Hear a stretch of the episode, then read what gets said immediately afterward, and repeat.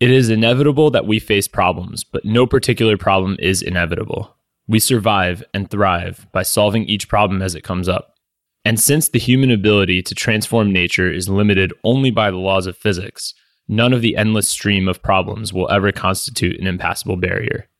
Nat, super excited to do this episode of Made You Think. Very excited to do this episode. This one happened kind of on a whim. Yeah, I'd never even heard of this book. I've heard of this author, Yeah. but I'd never heard of this book until you texted me and said, How about doing this next week? This one came from a listener.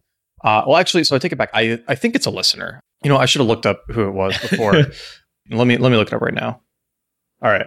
This came from Christopher Bello, or possibly Bello or Becho. I'm not sure if it's a Latin American last name or an English last name, but Christopher suggested this book two weeks ago, actually. Right around the time you recommended it, you texted me and said, We should do this one. because he sent it to me in response to my Monday newsletter. I'm not sure if he listens to the podcast or if he just follows the reading the medley. But yeah, he sent it to me and I looked it up. I was like, oh, this sounds really cool. Sent it to you. And then, hey, here we are. Yep. It was pretty aggressive reading this book in one week. yeah, but it wasn't as uh so I I lumped this in the GEB category, go to Lesher Bach for those who haven't listened to that episode. And I guess we should say the book that we're talking about. Yeah. so we're talking about The Beginning of Infinity by David Deutsch. Yeah. So But yeah, it I put it in the, the go to Lesher Bach category. What? it is David Deutsch, right? Yeah. I always mix up him and Daniel Dennett. Same. Yeah. Okay, I'm, I'm glad I'm not alone on that. Okay, Daniel Dennett is is uh, uh, Darwin Sander's idea. and David Deutsch is beginning of infinity. Yep, at least At least he didn't use an all D name again. that's exactly what I was just gonna say. yeah, that's how you can keep them separate. Is that Daniel Dennett is the one who decided to use Who loves alliteration? Uh, but this is sort of in the same boat as those two books where it's sort of playful, yeah. but it talks, it, it's sort of a, a playful, meandering kind of book that talks about everything basically Yeah. from evolution, physics, philosophy, political philosophy, psychology, money, Memetics. memetics, uh, epistemology. pretty much everything. Yeah, Yeah. it's just really cool. And ties it all to this one central idea, which was very cool. And it honestly changed how I think about some things. Yeah.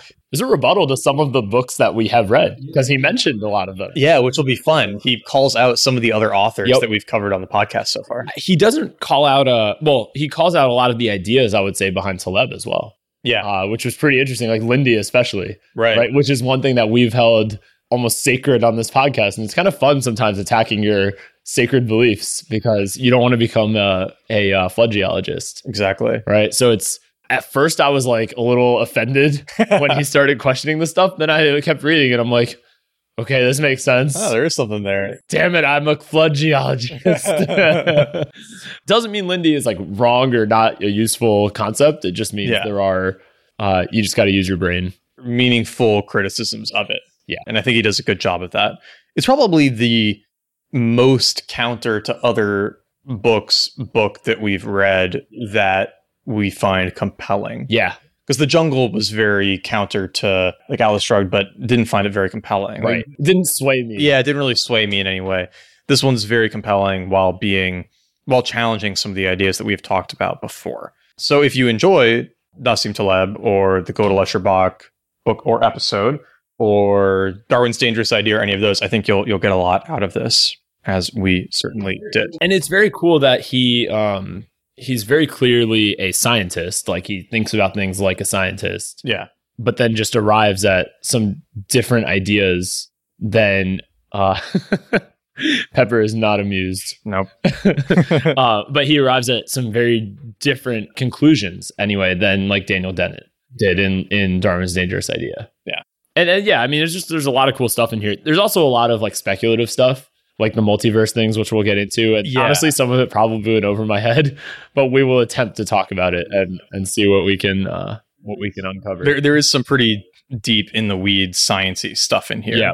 uh, which is fairly mind bending. And I don't think he does a great job of helping you conceptually grasp it. Maybe you have to read it a few times. It's also not an easy concept to grasp. no, not at all. Our minds are Think just about it. not. It's just like not how we how we think. it's not the environment that we uh, live in. Right. er, It's one you know suited. Our, our minds are not used to trying to grasp like multiverse, quantum entanglement type concepts. I found that like quantum stuff especially is uh not intuitive at all. yeah, that and relativity. Yeah. Like relativity is just super hard to wrap your head around. I think on a conceptual level. Yeah.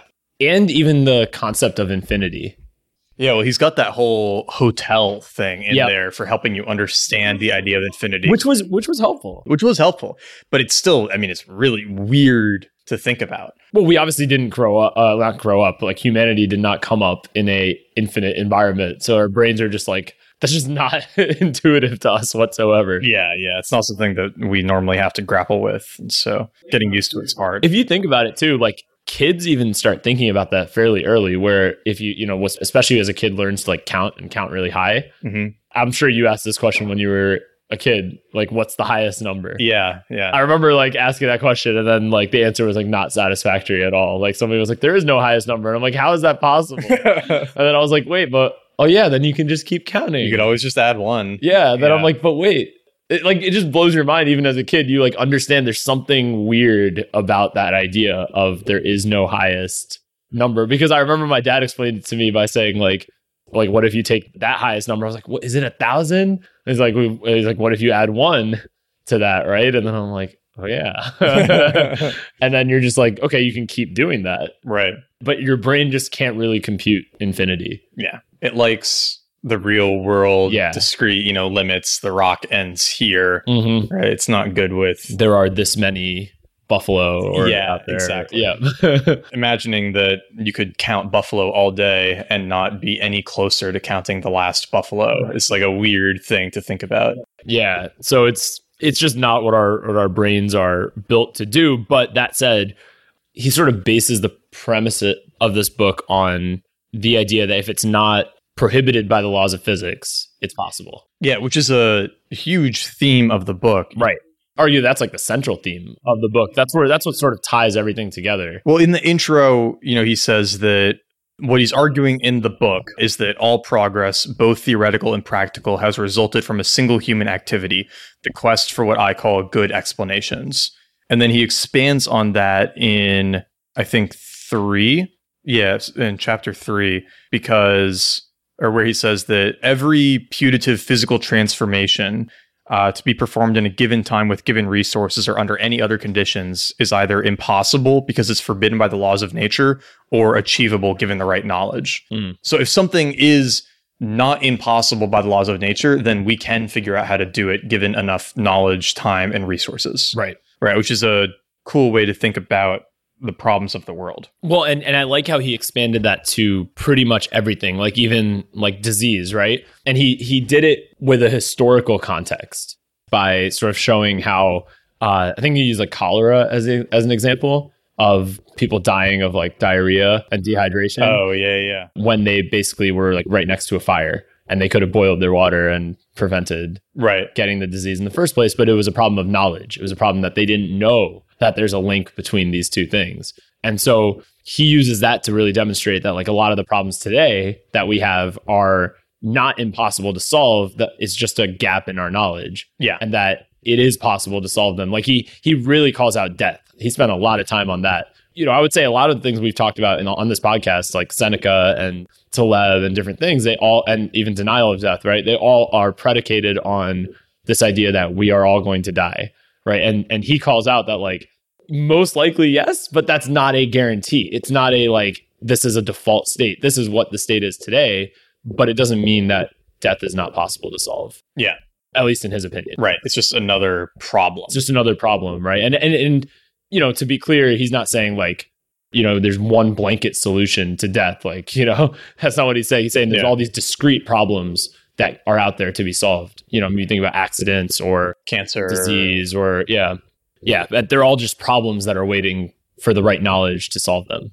Yeah. so it's pretty cool. It's a pretty cool way of thinking. Actually, I would, I would argue very optimistic way of thinking as well. Yeah, very optimistic. It reminds me a lot of Matt Ridley's book, The Rational Optimist. I haven't read it. Yeah, it, it's not very good. I wouldn't recommend Oh, Okay. reading it, but it takes it takes a similar philosophy, just much less well explained. I think where he basically says that well, we've you know figured out solutions to most problems in the past, so there's no reason to think that we won't figure out problems to solutions in the future. Yeah. Right. And Deutsch does a similar thing later on in the book, but I think his explanation for why we will be able to do that makes makes sense, right? Like Ma- Ridley's argument is basically like, well, it happened in the past, so it'll happen in the future too. I think Deutsch does a better job. He of- actually calls that out where he says Yeah. there's like almost no way of using the past as the indicator right. for the future. But then this is sort of like a different this isn't using the past to predict the future. This is like basically saying like every problem as long as it's not uh, unsolvable according to the laws of physics. Like if you need to get somewhere faster than the speed of light,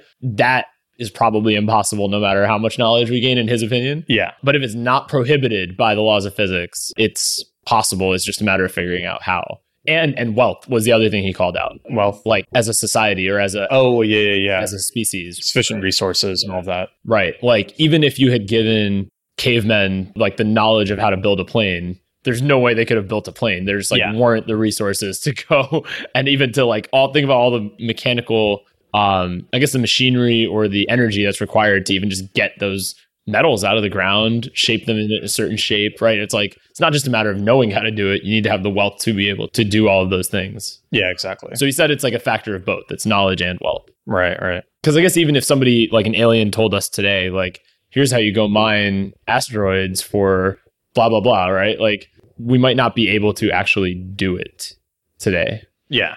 One thing he calls out in the intro that I thought was very interesting and a cool way to start the book off is basically his refutation of empiricism. yeah, Because I feel like we believe that uh, we gain knowledge kind of by experiencing things and then learning from them. And he makes this good distinction that uh, experience is indeed essential to science, but its role is different from that supposed by empiricism.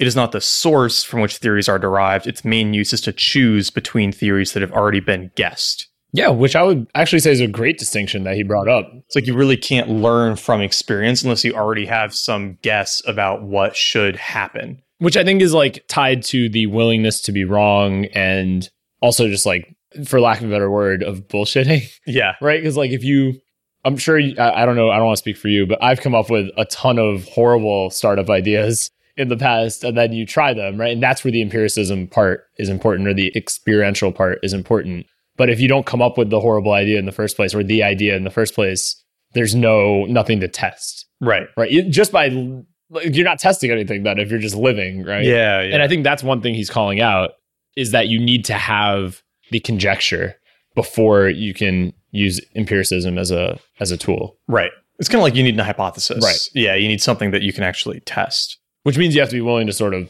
conjecture something. Right, like take a bit of a risk. Yeah. Right.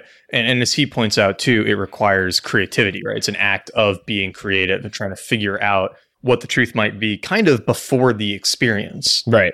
I think there's an idea getting more popular now in kind of Silicon Valley and tech companies that, oh, we should just collect all this data and then see what results kind of pop out of it. Hmm. And I feel like Deutsch would say, Neural nets or something or no, no, like just like big data analysis, Mm. right? And I think Deutsch would maybe say that, well, that's pointless because you're trying to learn from experience without a certain hypothesis, Right. right? You should have a idea of what there's no aim. yeah, yeah, there's no aim. You should know what you're looking for and what hypothesis you're trying to answer before you kind of collect or look at the data, right? Because if you just look at it looking for something, you will find something. Which companies do. Yeah. Companies do. They're like uh, there's those hilarious graphs that are like the link between Nicolas Cage movies and yeah, Oh, yeah. Like, have you seen those? What is it? Yeah. Nicolas Cage movies and like gun deaths or something? Like, Yeah, exactly. It's like, y- if you just look at a massive data set, you will naturally find correlations. Yeah. Yeah, you need to know what you're testing for. Right. Yeah. Yeah, exactly. I mean, and so uh, I, I, one thing I wish he went into more detail on, and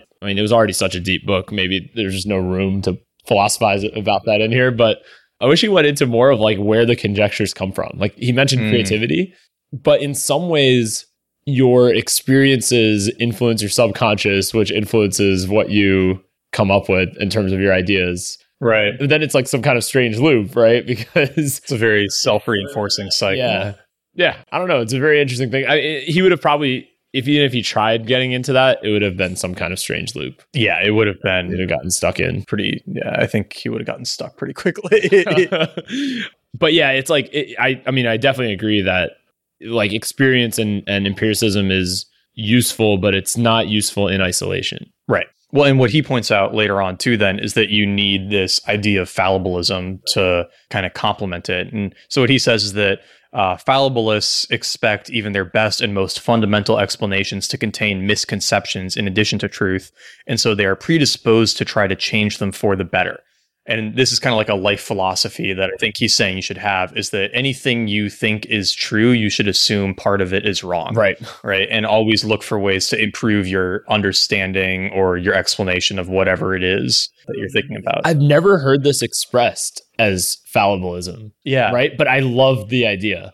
Like some people always, I always do this uh, at our company, right? Like I always say to anyone inside or outside that, like, you know, we have, we figured out something Mhm. that works, but like we're probably only not even halfway to being 100% right on, on the concept in terms of how it's presented, the delivery, what we're offering, like all the different pieces Yeah. obviously we're not perfect because if we were perfect, we'd be a lot bigger than we are right now.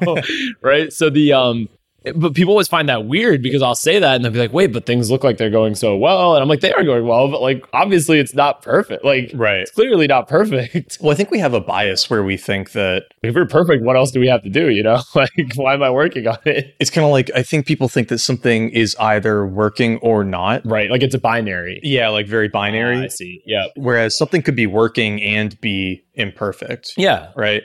And so just because it's working doesn't mean it can't be improved upon. Well, and the cool thing is like the world is always changing too. So even if it's perfect for a moment, Yeah. it's like the next moment it's no longer perfect. It's going to have to adapt to a new reality at some point. by the time you realize it's perfect, it's no longer perfect. there's going to be some like natural entropic force that leads to its degradation, whatever. Yeah, you have to react to. Exactly. So, like, I mean, that's just obviously a very business focused concept. But I think, like, in this same way, this probably applies to like politics and just your own life. Any, you know, your own life. As soon as you start thinking it's perfect, it's probably not perfect. Yeah. Um, oh, one other thing that I wanted to mention on that is I love the dialogues that he had, like the Socrates Yeah. How he introduces the dialogues in the book. That was fun. And and Hermes. And there's de- definitely a little bit of go to Lesher Bach influence in here, I think. he mentioned Gödel Escherbach, I think, or he mentioned Hofstadter. yeah. He mentions Hofstadter. Yeah. And he mentions GEB as well. Um, GEB and I Am a Strange Loop, I think. Right. the other book that came later. But yeah, so he, he introduces kind of like fallibilism as a central idea, along with testing your like using your creativity, come up with explanations that you then test through experience, and that's how he leads into the book and kind of rounds out the first chapter, saying that basically every problem is just a signal that our knowledge must be flawed or inaccurate Right. right? And our kind of goal as humans is to come up with better explanations to solve problems, but that will inevitably create uh, new problems.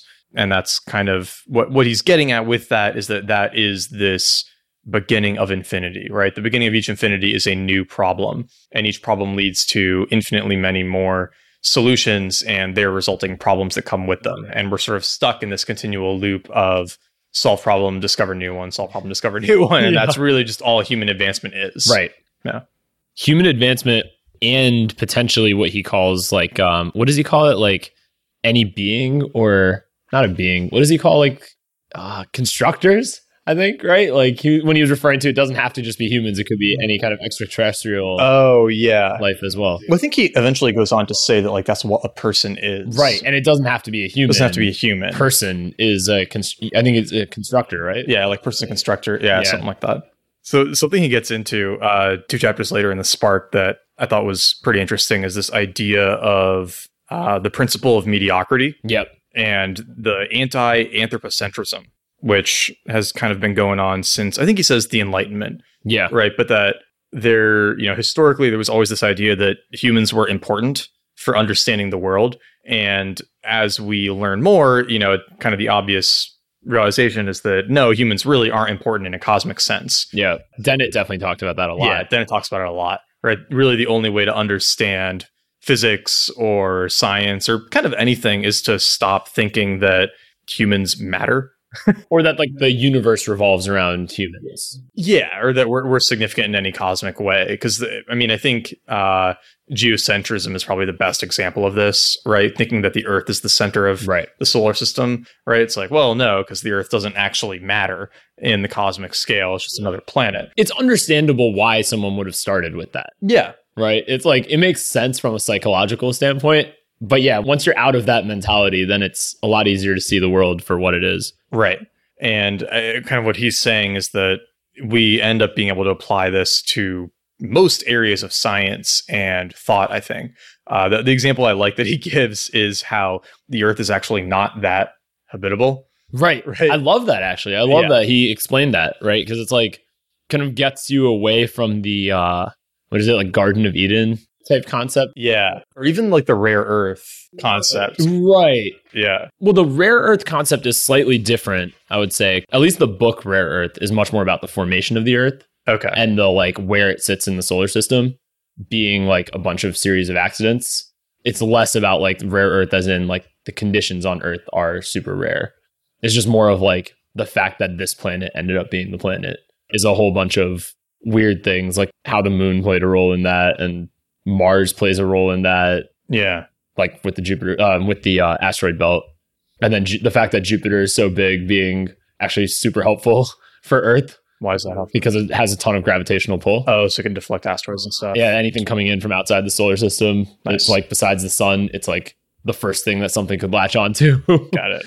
yeah, it's just like all these cool things. Anyway, that would be a cool book to look at at some point. But yeah, so this gets you outside the the idea that like there was at one point in time this like beautiful Garden of Eden where we didn't have to do anything and the earth just provided and Right. yeah, he brings up a lot of points that like the earth is harsh to humans. Yeah. The Earth kind of sucks. Yeah. like the thing that makes the Earth really uh, habitable is us, right? It's our efforts. yeah. our work. Well, Jordan Peterson brought that up in one of his lectures. I forgot which one. It was like last year, maybe two years, one of the biblical ones. okay. where he said he said something about how uh, there was some group that called humans a cancer to the earth, Mm. and he was like, "Yeah, we're pretty harsh on the earth, but the the earth does its best to wipe us off the planet every single day." Yeah. Well, it's also like i- here's the thing that I think is ridiculous is that Earth doesn't give a fuck. right, Like you can't you can't actually be bad. because that's anthropomorphi- anthropomorphizing. yeah, Is that- anthropomorphizing, Anth- anthropomorphizing, Whatever, people know you what we're what we mean- we mean. yeah, uh, the earth. Yeah. like it's not it doesn't have emotions. no, and also there is nothing that is bad for the Earth, right? Like That's true. The earth's still going to be there. It's bad for humans. it's bad for humans on Earth, exactly. Yeah, it's bad for us. Yeah. and it's maybe bad for anim- certain animals. That's true. If, if the concentration of CO2 goes up, it might be horrible for humans. It might be great for plants. Yeah, they'll be loving it, Yeah. right? So that's the thing. It's like you can't actually do anything bad to the planet, Right. but you can definitely do stuff bad to humans on the Right. planet, yeah. right? So that's why I always think it's kind of ridiculous. Some people are like, "Oh, we need to save the planet." It's like, no, bitch, you want to save yourself, right? Which is fine, but just be honest about it. Quote of the day. Yeah. Should turn that into like a banner or a t-shirt into a t- or into a hat. To a hat, Intent. Listen to the bonus material if you want to know what we're talking get a about. free hat. It's true. If you support us on Patreon, you uh, get a free hat that says "No, bitch, you want to save yourself." A Possible new reward tier. We'll Get there. the $25 a month tier. Yeah, there we go. but what, one other thing he calls out here in this chapter that I thought was kind of interesting is there's this idea that, well, the idea that gets thrown around a lot is the the universe is stranger than we can understand or imagine. And what he kind of says is like, no, that's ridiculous, right? Humans can eventually understand and solve pretty much anything with enough time and the right knowledge and all of that. So th- this idea that I think he's quoting Dawkins, or no, he's quoting John Haldane, who says that the universe is not only queerer than we suppose, but queerer than we can suppose. Right. Right. And he's saying, like, no, that's silly, because obviously with enough time, energy, and resources, we can figure it out. Yeah. Right. Nothing is technically beyond our potential comprehension, which is a cool way to think about our minds Yeah. and our understanding. It is, but it's also somewhat anthropom- uh, anthropocentric. Anthropocentric, maybe. I don't know. I'm making up words now. I don't know, but why though? Because like, if if we're just understanding the universe, it, it just means more of um well i think we talked about this on sapiens i want to say it's just like the fact that our brains didn't start off as blank slates yeah, i'm just like i'm not 100% yet convinced that like maybe we can i, I think computers will be better at solving some of that stuff or understanding some Mm. of that stuff if a true ai can actually be developed yeah, of course the true ai would also have its own origination problems of like it came up through humans some biases, yeah, as opposed to something else. So yeah, I just like I'm I'm not yet fully convinced humans are that capable of like complete hands-off objective analysis Mm. at the scale that he's talking about, but it's a very interesting thought experiment. He swayed me further in that direction than I've ever been before. Yeah. But yeah, I, I still do think there are some weird biases that we have. And just like we were saying, the concept of infinity, right, is so hard for a human mind to grasp Right. that, like, it, and we're like used to thinking somewhat of these kinds of things, but like for people who've never thought about it, right, it's just like really strange concept. And that's just infinity. That's like Yeah. something we have, humans have thought about for thousands of years. And, you know, infinity is not that new of a concept. So imagine the strange things that we haven't thought about. Imagine quantum. Yeah. Exactly. Uh, like that that thought came back as I was reading some of the quantum stuff that I was just like, what the fuck? yes, I have no idea what's going on here. It's very clear that you have thought about this a lot. yeah, and it's like, can my brain even comprehend what's go- like? Especially, I mean, this was not unique to this book, but the wave and particle stuff, Yeah. like being both, and that being true, and then being like, wait, th- w- what? yeah. Well, and that's also where I think you run into issues sometimes with quantum.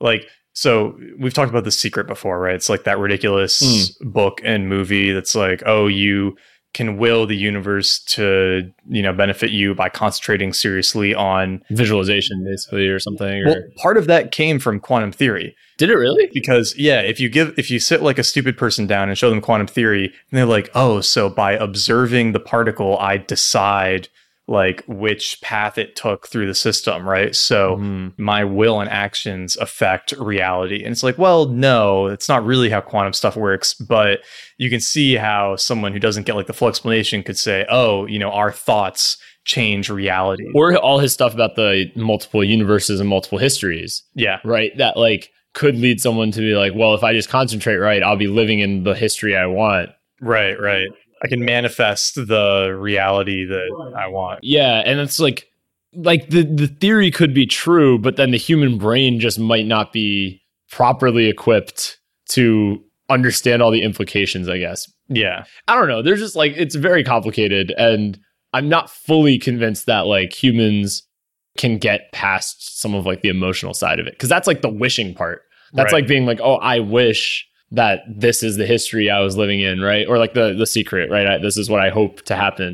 Yeah. But that's very emotional. Yeah. It's not objective in any way and that's also misinterpreting the theory really. 'Cause the theory is not that you can control that stuff really Right. it's just the fact that you know it's an observe i guess observing it makes it hap- like wait why why is it that it's a particle when you observe it and then a wave otherwise I am not qualified to give this explanation. exactly yeah can someone please link us to something that When I read the explanations, it makes I- sense understand them and it makes sense to me, but reproducing yeah I the know what explanation you is mean. very hard.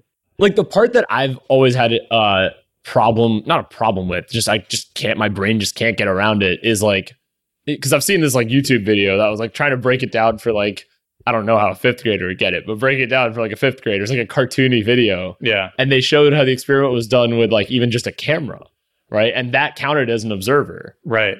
which is so weird it's like it's the fact that there is an observer is changing it but then that's but then that's But very it's not. it's not exactly. Yeah, it's that's- not. That's what, so that's what I'm saying is like that's the part of my brain, and, and it makes sense when someone explains it to me. Yeah. I'm just not good. Like I don't know it well enough to, or I'm not comfortable enough with the explanation to say it in my own words. Yeah. Um, It, it's something. it's so bizarre. Mm. yeah. I'm not even going to try. Yeah. Like, it, I no, would because just- when you just hear it on the surface, it, it's a very human centric argument right. of like, well, there's an observer, which is why there's a universe. And then you're like, wait, now we're back at square one of humans being like the center of the universe, which is not, I think, what the theory is saying No. at all. No. Yeah. Anyway, quantum's weird. Quantum's weird. I don't even know how we're going to do that part of the book later. I was going to suggest we just skip the whole multiverse chapter. So we will only embarrass ourselves by trying to explain it.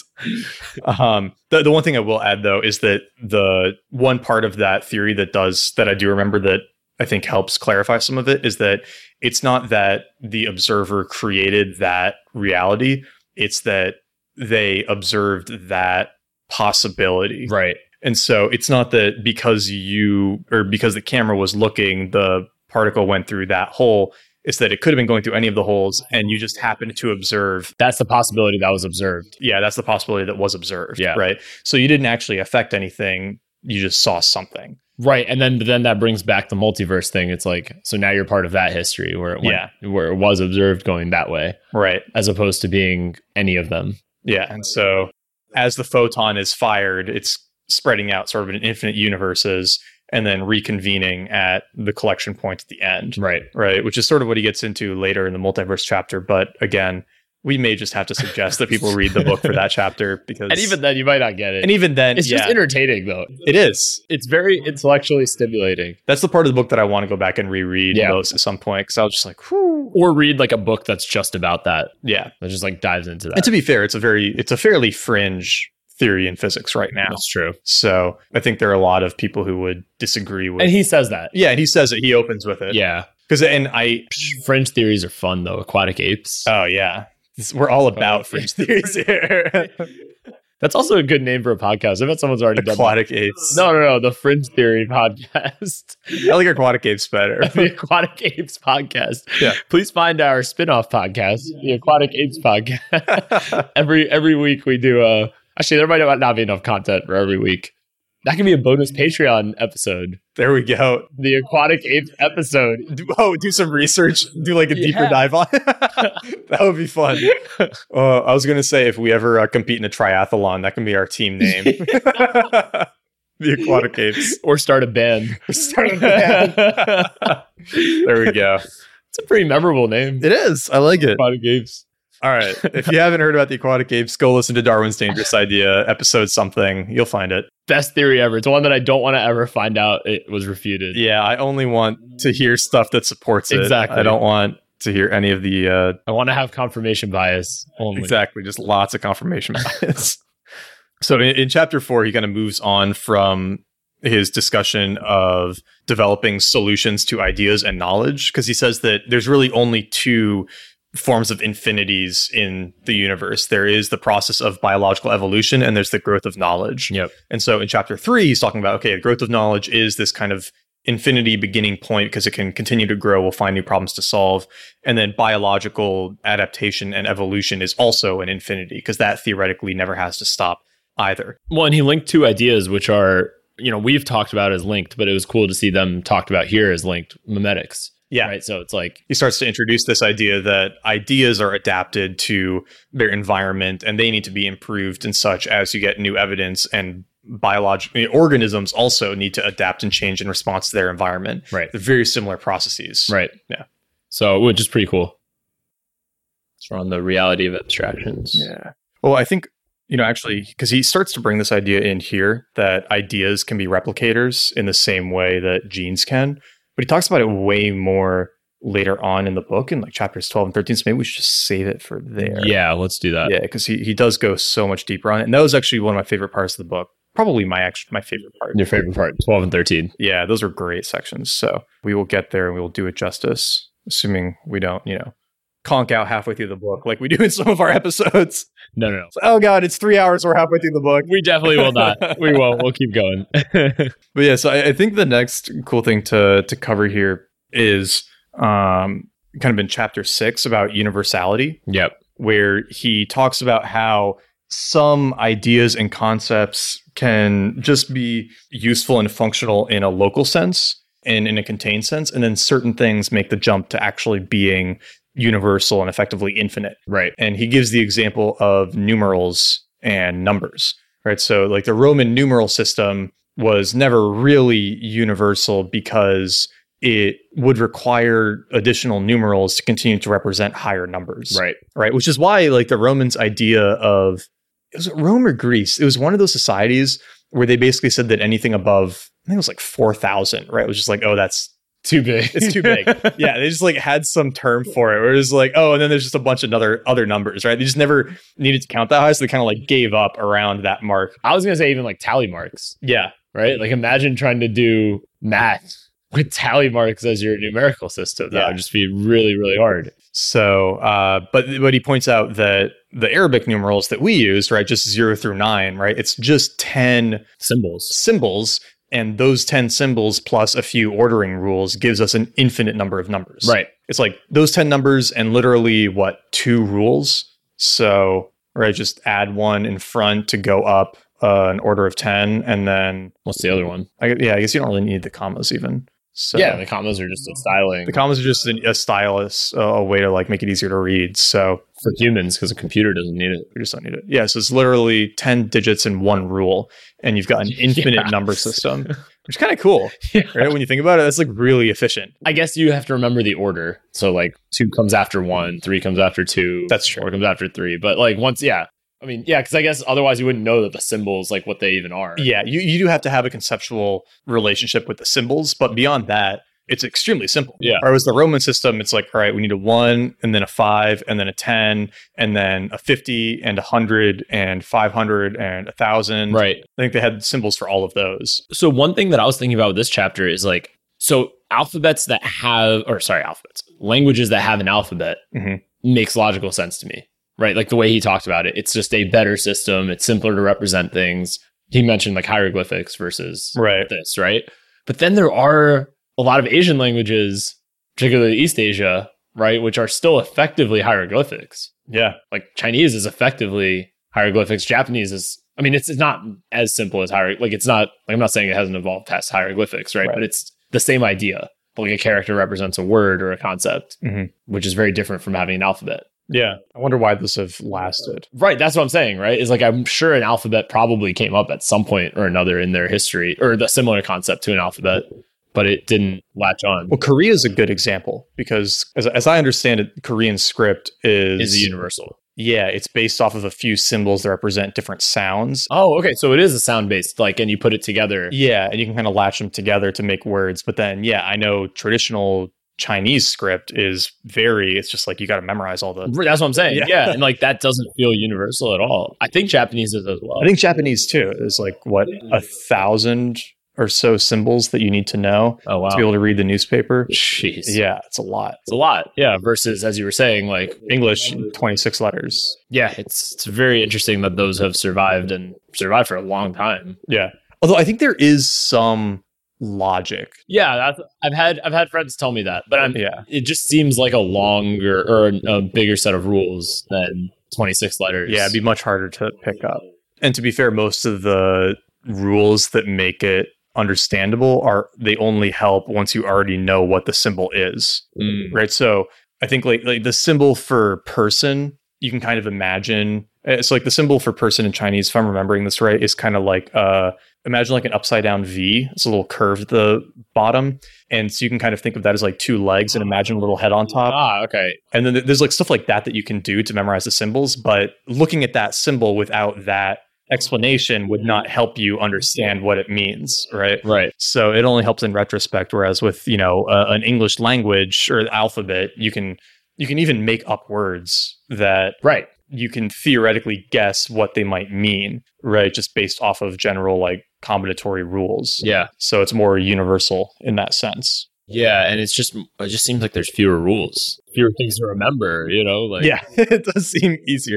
I mean, English is a pretty brutal language. For pronunciations, especially, but I was going to say, like, the Romance languages Yeah. are really simple, even from a pronunciation standpoint. Yeah. Like, the rules are fairly universal, even, you know, there's no like hard A, soft A. It's just like, this is how you pronounce an A. Yeah. That's Well, even French, what I'm saying. Yeah. Which is a Romance language. So, people think of as being like weird and hard with like all the silent stuff. It's, once you learn just a few rules, it's very easy, Yeah. actually. It's way easier than English to figure out how things should be said. Well, I always say like English would probably be a horrible language to learn as a second language. Of course, a lot of people do it, but Yeah. I'm just saying it's. I would feel like I would have difficulty with that. All the pronunciations plus having five words for everything. yeah, the number of words for everything are. English has something like five to 10 times as many words Yeah. as most other languages. I mean, it creates for some beautiful prose, but it also creates a lot of confusion. I'm sure for native, uh, non-native speakers. Yeah.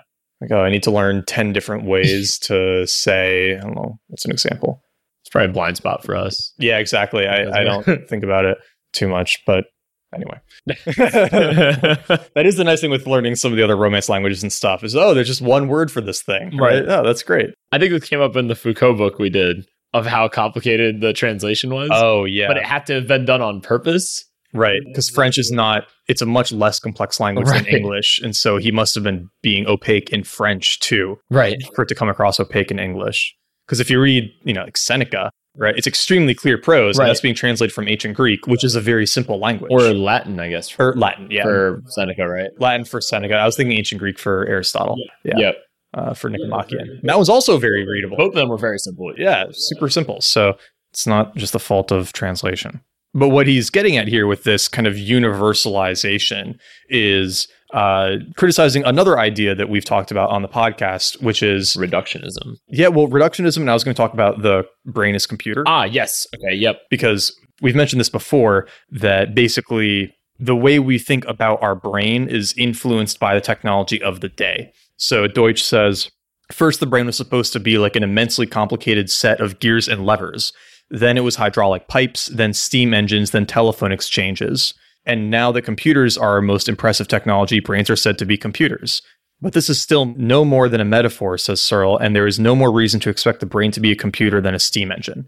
And if we remember from Dangerous Idea or Denial, I think it was Denial of Death, where he was, um, who's Denial of Death again? Ernst Becker, Ernst where Becker, he was yeah. criticizing Freud, right, for basically Right. thinking of the brain as a steam engine with like pressure building up, Yeah. needing to be released, right? It's like very steam engine ideas. But Deutsch goes on to say that there is a difference, and there is a reason we should think that a brain is a computer, not a steam engine, because a steam engine is not a universal simulator Right. but a computer is. So expecting it to be able to do whatever neurons can is not a metaphor. It is a known and proven property of the laws of physics as best we know them. Well, and it goes even beyond that, right? It's that computers based on zeros and ones is a binary, and a neuron is also a binary. It's either activated or not. Yeah, it's kind of like uh, in uh, Go to Let Your Bach Right. talks about that. It's every individual neuron is just firing or not firing, Right. and that eventually emerges to all brain activity. Which is amazing. yeah, yeah, it's super cool. and that creates sort of this universal potential for understanding that we find ourselves in. And a steam engine could not do that. It's not a universal system. Right. you can't do anything with a steam engine. You can do one specific thing, but you can theoretically do basically anything with a computer. Yeah. It's powerful enough. Yeah, and and then he goes into the reductionism part, which I actually loved because it, it, that is one area where it sounded like he actually really strongly agreed with Taleb, because Taleb talks about scaling, the scaling problem and skin in the game, Mm-hmm. and this is kind of the same thing where he says uh, he goes into a couple other arguments basically against the idea of, or, or not against the, yeah, I guess against the idea that an AI is possible. Right. So basically, um, I think who was it, Lady Lovelace? Yeah.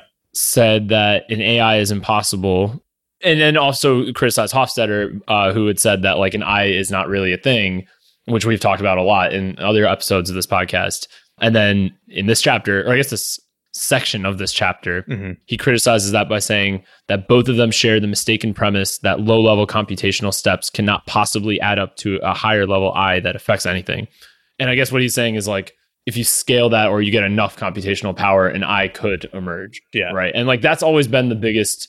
Um, and to be fair to Hofstadter, which I thought this was a little unfair in this part, Hofstadter said that in GEV Yeah. that could, that an AI could emerge. I was as you get- confused by that too. but I guess maybe in a later book. That's what I'm thinking too. Because he, he didn't quote GEB in that section. He No. quoted a different I think he was quoting "I am a strange, loop. Yeah.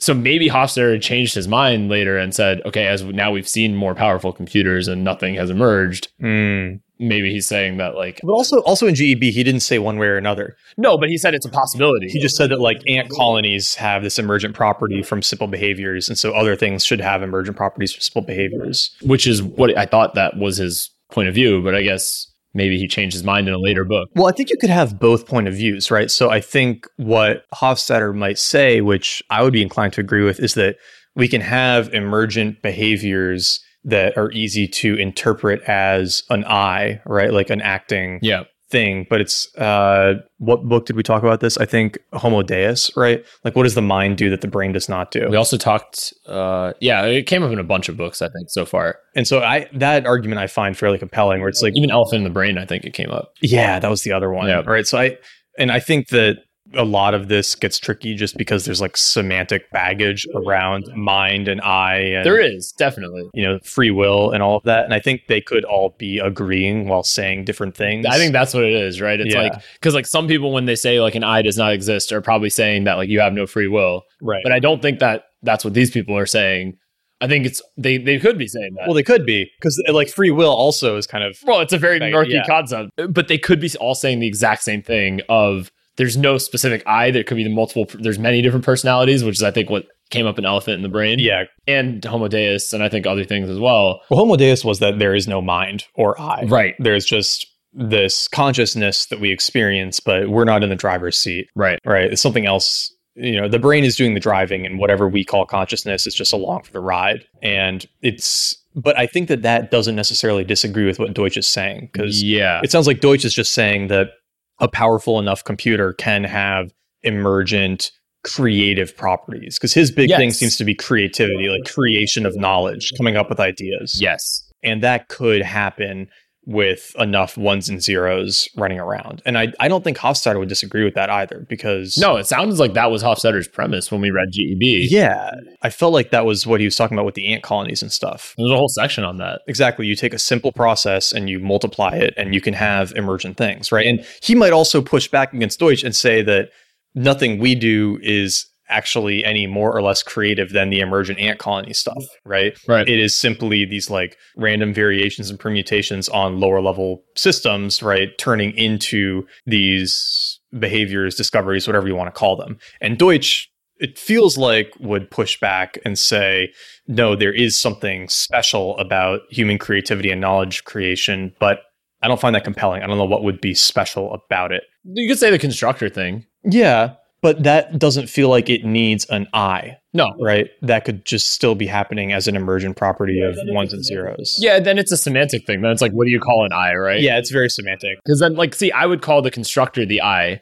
And I would also say that any artificial intelligence that was a constructor hmm that was coming up with, because remember, it goes back to the question of like who's coming up with the, the uh, theorizing or coming up with the concept. Yeah, yeah. So if there was a computer that was coming up with concepts on its own, is that an eye, right? Or does, is it is it a true AI? And same thing Right. with an extraterrestrial intelligence as well, right? If, if it's coming up with concepts and effectively creating knowledge, Knowledge creation seems to be the big thing for Deutsch. yeah. But then you're right; it's caught up in all these semantics of like, well, is the eye consciousness? Because it doesn't have to be consciousness. I think those things are coupled. Knowledge creation and consciousness for humans are coupled. Right. but I feel like you could have a computer that could create knowledge but is not conscious, Yeah. I'd agree with that. right? Well, and I feel like we already have some of that. I mean, there are AIs that can run science experiments and discover things from those experiments, right?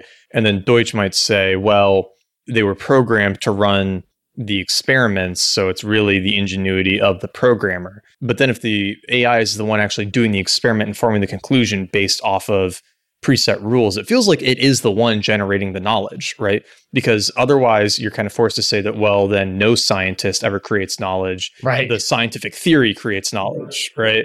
or you're forced to say that like your biology is what's creating the knowledge or like Yeah, or your professor who told you how to do the experiment. is the one- exactly. It's like where does that stop? Yeah, you kind of it's like an infinite regress, right? Or your parents who who took you to school are the ones who create Yeah, it's like yeah, at some point you have to say like, no, okay, you take ownership, Yeah. right? that's true. It's kind of like a cop out. Yeah. It's kind of like saying that like oh nobody actually committed a crime. It's like their environment is what caused them to create that crime, but it's like you could follow that thread down forever. Yeah, and you would never get anywhere. So yeah, that's kind of a, a moving goalpost then if you say that for AI. it's got to be a limit to it. I mean, I do agree with his Chinese room style rejection of the Turing test, right? Yeah. because I think that yeah, obviously a computer that just fools you into thinking it's a human is not necessarily a thinking thing. What was the prank that that we was talking about? Oh yeah, where it was like Hofstadter's grad students told him that they got access to like a DARPA computer or something,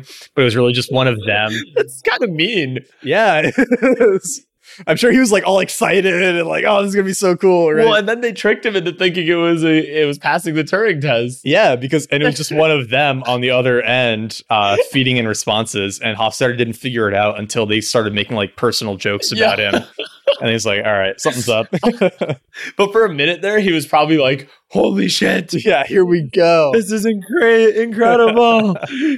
if he had Twitter, he would have been tweeting about it. Oh yeah, If he, if it was like in the modern day, he would have been like, guys, I'm sorry, I gotta say, I've just discovered there's an artificial intelligence. Can you imagine? That would have been insane. that'd been cool. I wonder if he's on Twitter. Yeah, no, but I'm just saying if it happened like today, like can you imagine Yeah. if like Elon Musk start someone pulled this prank on Elon Musk and then he was like tweeting, Holy shit, AI is possible. And then like 30 minutes later, Just kidding. It was a prank on me. I feel like he'd be on a plane as soon as he's like, he'd be like, I'm getting out. I'm oh, yeah. going to the bunker. I'm going to Mars. Or Yeah, like, by the exactly. way, it's ready, but I'm not even told anybody. I'm out. Uh, yeah, Actually, we, we've kind of jumped into chapter seven here because that's where he starts to talk about the problems with AI and the Turing test. And he gives this a good example about jokes, right? yeah. Uh, if a program tells a joke and it's funny, it's not necessarily even that the program is the one being funny. It's that the person who programmed the joke in. But if a AI can come up with a joke that is funny, then it has successfully been creative, Right. right? And that's like the core of knowledge. That's actually a better Turing test, I think. Yeah, I like that. Like, if a computer can come up with a joke hmm on its own, like, that is, that is, I think, an AI. Well, and that's why I, I mean, have you listened to any of the music? Although, couldn't you brute force that? Like, if you just tried enough combinations of words, like, what's the thing in GEB? Like, the endless library, right? That was in GEB. Was that GEB or a different book? No, that was Darwin's. Darwin, Anderson. okay, yeah. yeah, yeah, yeah.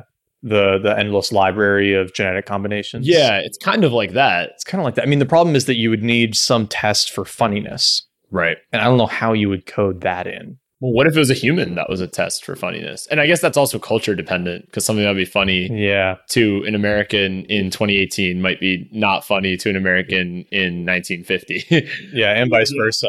I mean, you Yeah. you go back and you watch some stand up Oh, bits yeah. from even even ten years ago. Go to Netflix and watch the classic Eddie Murphy Oh my god, stand up, the one where he's wearing, wearing like the red jumpsuit. There's like 15 minutes where he's just like going off on gay people. Oh, Yeah, right? and you're well, multiple multiple sort of segments in that. You're just like, is that the one where he says like faggot just over and over Yeah. and over again? Yeah, yeah. yeah. and that was totally okay Totally in fine. the 80s. I guess that was the 80s, right? I think When so, it- yeah. but like I don't know. When I watched that, I was like, mm, uh, Mm. okay. Uh, like, I'm uncomfortable now. yeah, forget about watching that with another person. You'd just Yeah. be like, "Holy shit, this is we're turning this off." Or uh, have you seen Chris Rock, Black People versus Niggas? Oh, I love that. Love that skit. It's hilarious. That's one of the funniest bits ever. but if he did that today, can you imagine like the BuzzFeed or whatever headlines Yeah. the next day? Oh, Yeah, Uh, or even like something less, even less controversial, but is still controversial is like what he did the uh, the gun control one, like the anti gun control skit, and that same is the same exact stand up. yeah, yeah. where he said something about um something basically about how like gun control is pointless because if, if you have a gun you don't need to work out and like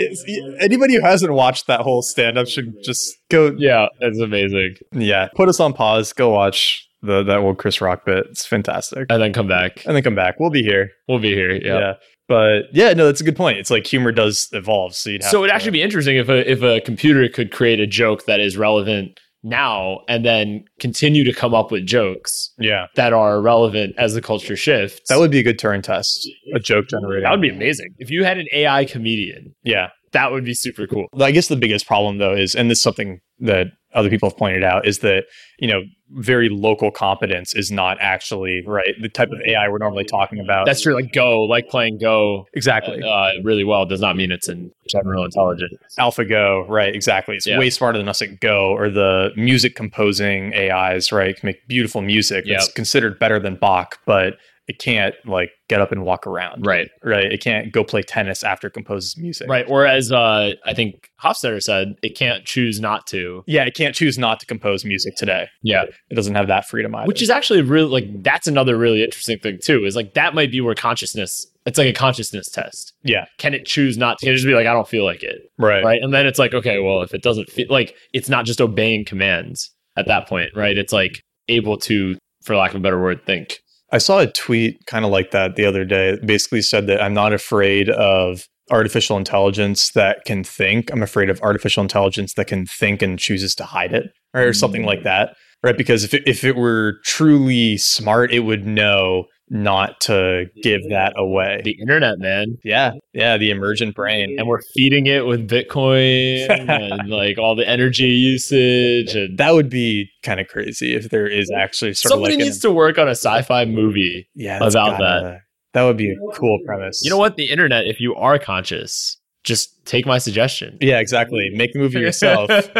just upload it onto Netflix and be like, how did this get here? It's weird. uh, Uh, and, uh, you know, increase our Patreon earnings. While you're at it. Support your favorite podcast, internet.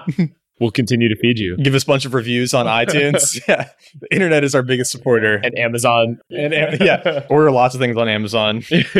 or no, leave reviews on Amazon generated by the AI that tell people to listen to the episode. there we go.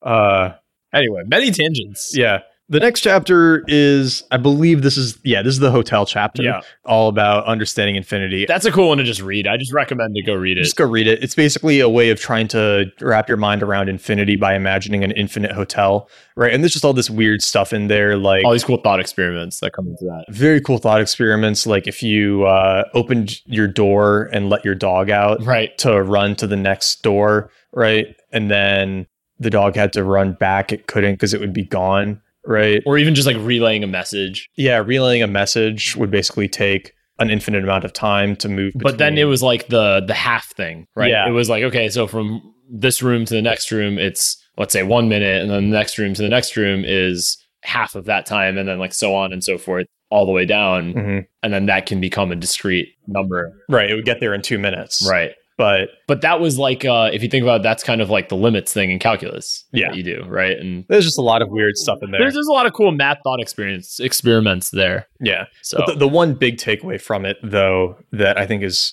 really weird to think about is that if we can truly have unlimited progress, then uh, not only are we now at almost the very beginning of it, we always will be. right. It'll never be we'll never hit the edge. Yeah. Which is a weird thought. Infinite game. Yeah, infinite game. Because I mean, I don't know about you, but when I think about oh, the possibility of like time travel and stuff, or going into the future at Yeah. least, right? Like doing some sort of freezing or life extension. I always kind of have this general idea of oh, this point in the future where we will be more advanced. But no matter where you choose to go in the future, there will be a point beyond it that is more advanced. Yeah.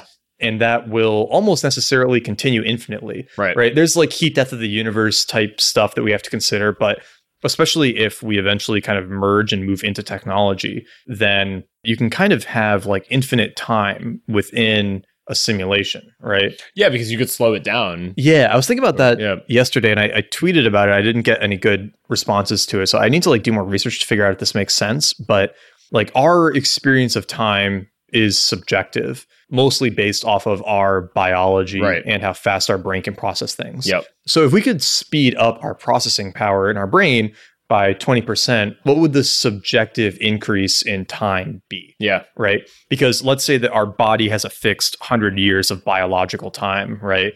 But if we can think 20% faster, then do we get like, uh, you know, it wouldn't be 120 years, but it'd be like 116 or something, right? Of like mental time. And then if we can increase our mental processing power by 1% each year, we eventually kind of like hit this runaway asymptote where we can kind of like live out millions and millions of years mentally within, you know, a day of biological age Right. right? And at that point, you're basically living forever without having to invoke any like biological changes, Right. Right, and that's kind of an interesting thought experiment. It is definitely. It is also a very optimistic thought experiment. right, right, Because you're assuming uh there's a lot of like choke points, as I would call them. Like right now, the fact that every human besides a handful are on Earth, yeah. right? Besides the space station people, basically.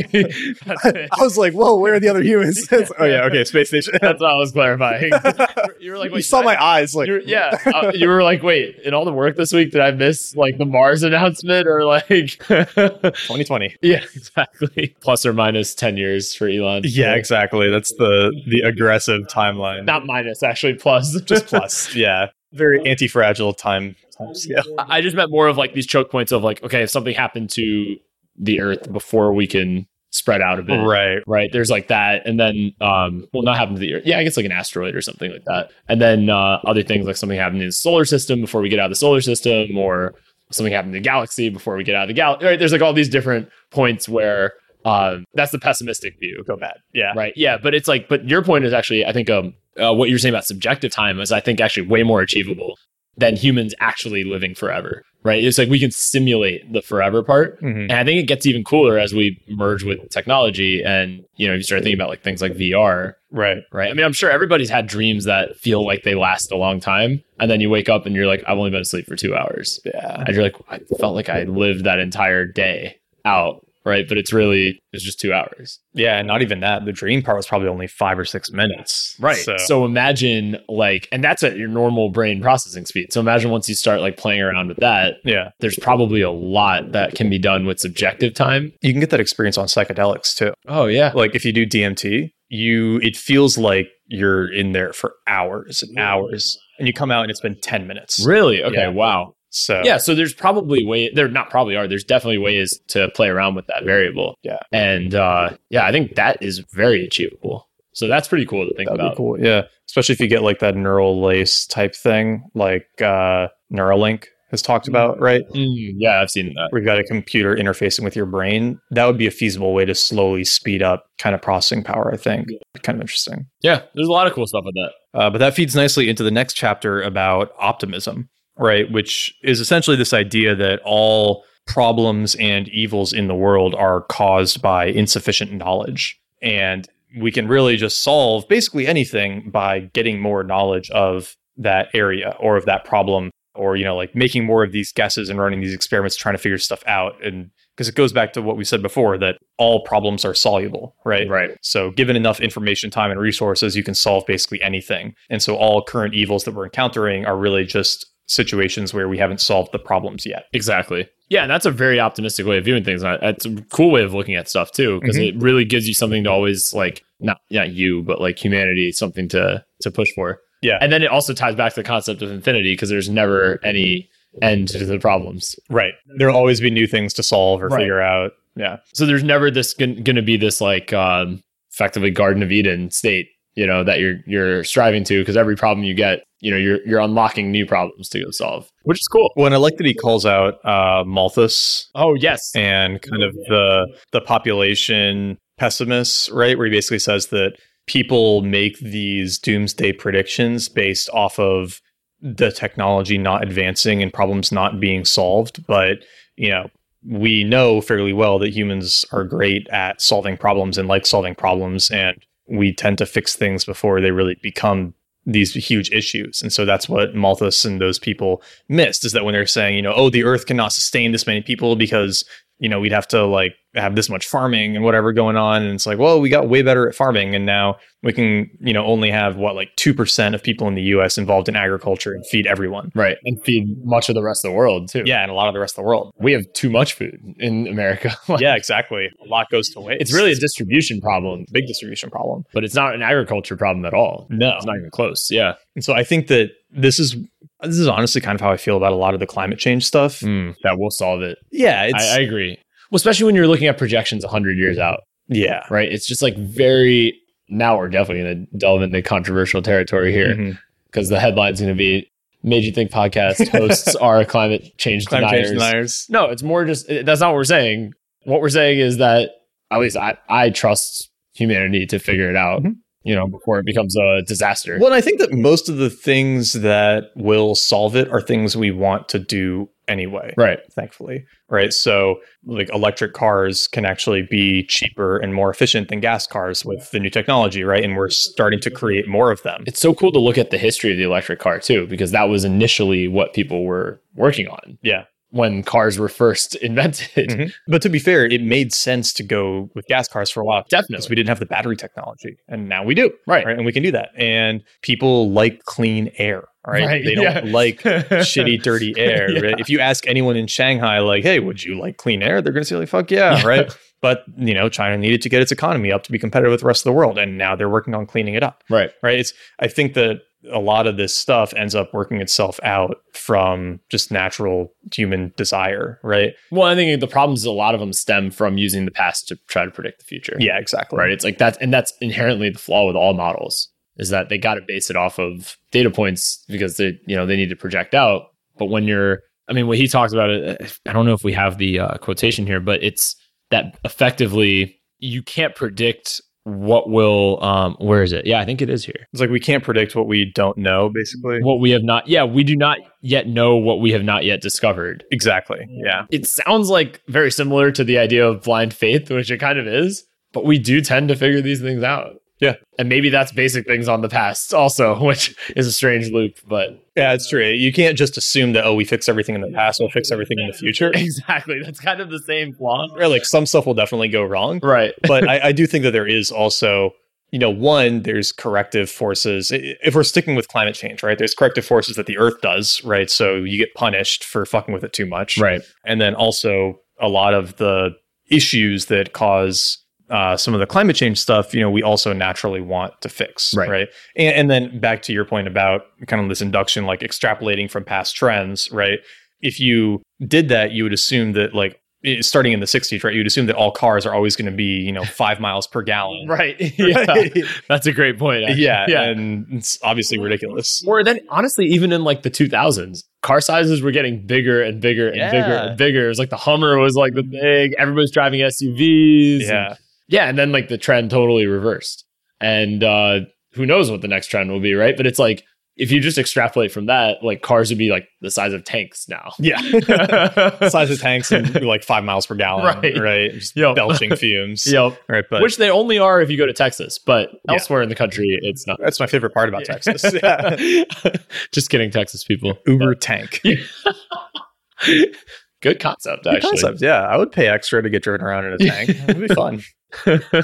but yeah, I mean, that's basically what he's saying here is that we can be optimistic because all evils and problems can be solved with enough knowledge. Right. And then also, if there's a necessity to solve something, it becomes like, yeah, that's something where it's like, it's very, it- it's it's another, like the market is a very hard thing to put into uh, discrete terms as well, Yeah. um, which is why economics is like impossible to model. But it's like, if you think about this, like the Malthus thing in particular, right? The increase in population means there's more mouths to feed, means there's more demand for food, which means that people will invest more in growing food. And then the people who have a monetary incentive to do that will invest in technologies that can make their costs go down, Yeah. which will increase the production of food. And it's just like, it's a real, it, there's so many second and third and fourth and fifth order effects that you just like can't predict, except that the market is an incredibly strong corrective force for problems. Yeah. Like I was, I was thinking, like, imagine if you had a plague or something, right? Which, you know, God forbid that happens. But like, if that did happen, the incentives to come up with a cure would be so strong that like you know i'm not saying it's possible but humanity could kind of organize itself to do anything possible to figure that out Yeah. Well, we basically did with Ebola, yeah right? I mean, that was a remarkably well contained. yeah that could have gone really bad Yeah, it could have been really bad, but Yeah. we basically just took care of it. Yeah. Which is kind of cool. which doesn't get the same sort of sensationalized press that uh, it would have if it was a full-blown plague Yeah. which is great that it was not but um yeah it's pretty amazing that humanity was able to organize itself and the corrective mechanisms were in place and With enough knowledge, right? Problems are solvable. yeah So, and I think the market is a uniquely effective tool to do that. I know that sounds very Randian, but um, I, I don't have the same faith of like a top down system being able to figure that out. Yeah, I think it'd be too slow. That also assumes that a human or a small group of humans has the knowledge on their own to figure it out, whereas a market system is like, let the m- knowledge will emerge from the mass of humans. Right. Everyone trying to capitalize on it. Yep.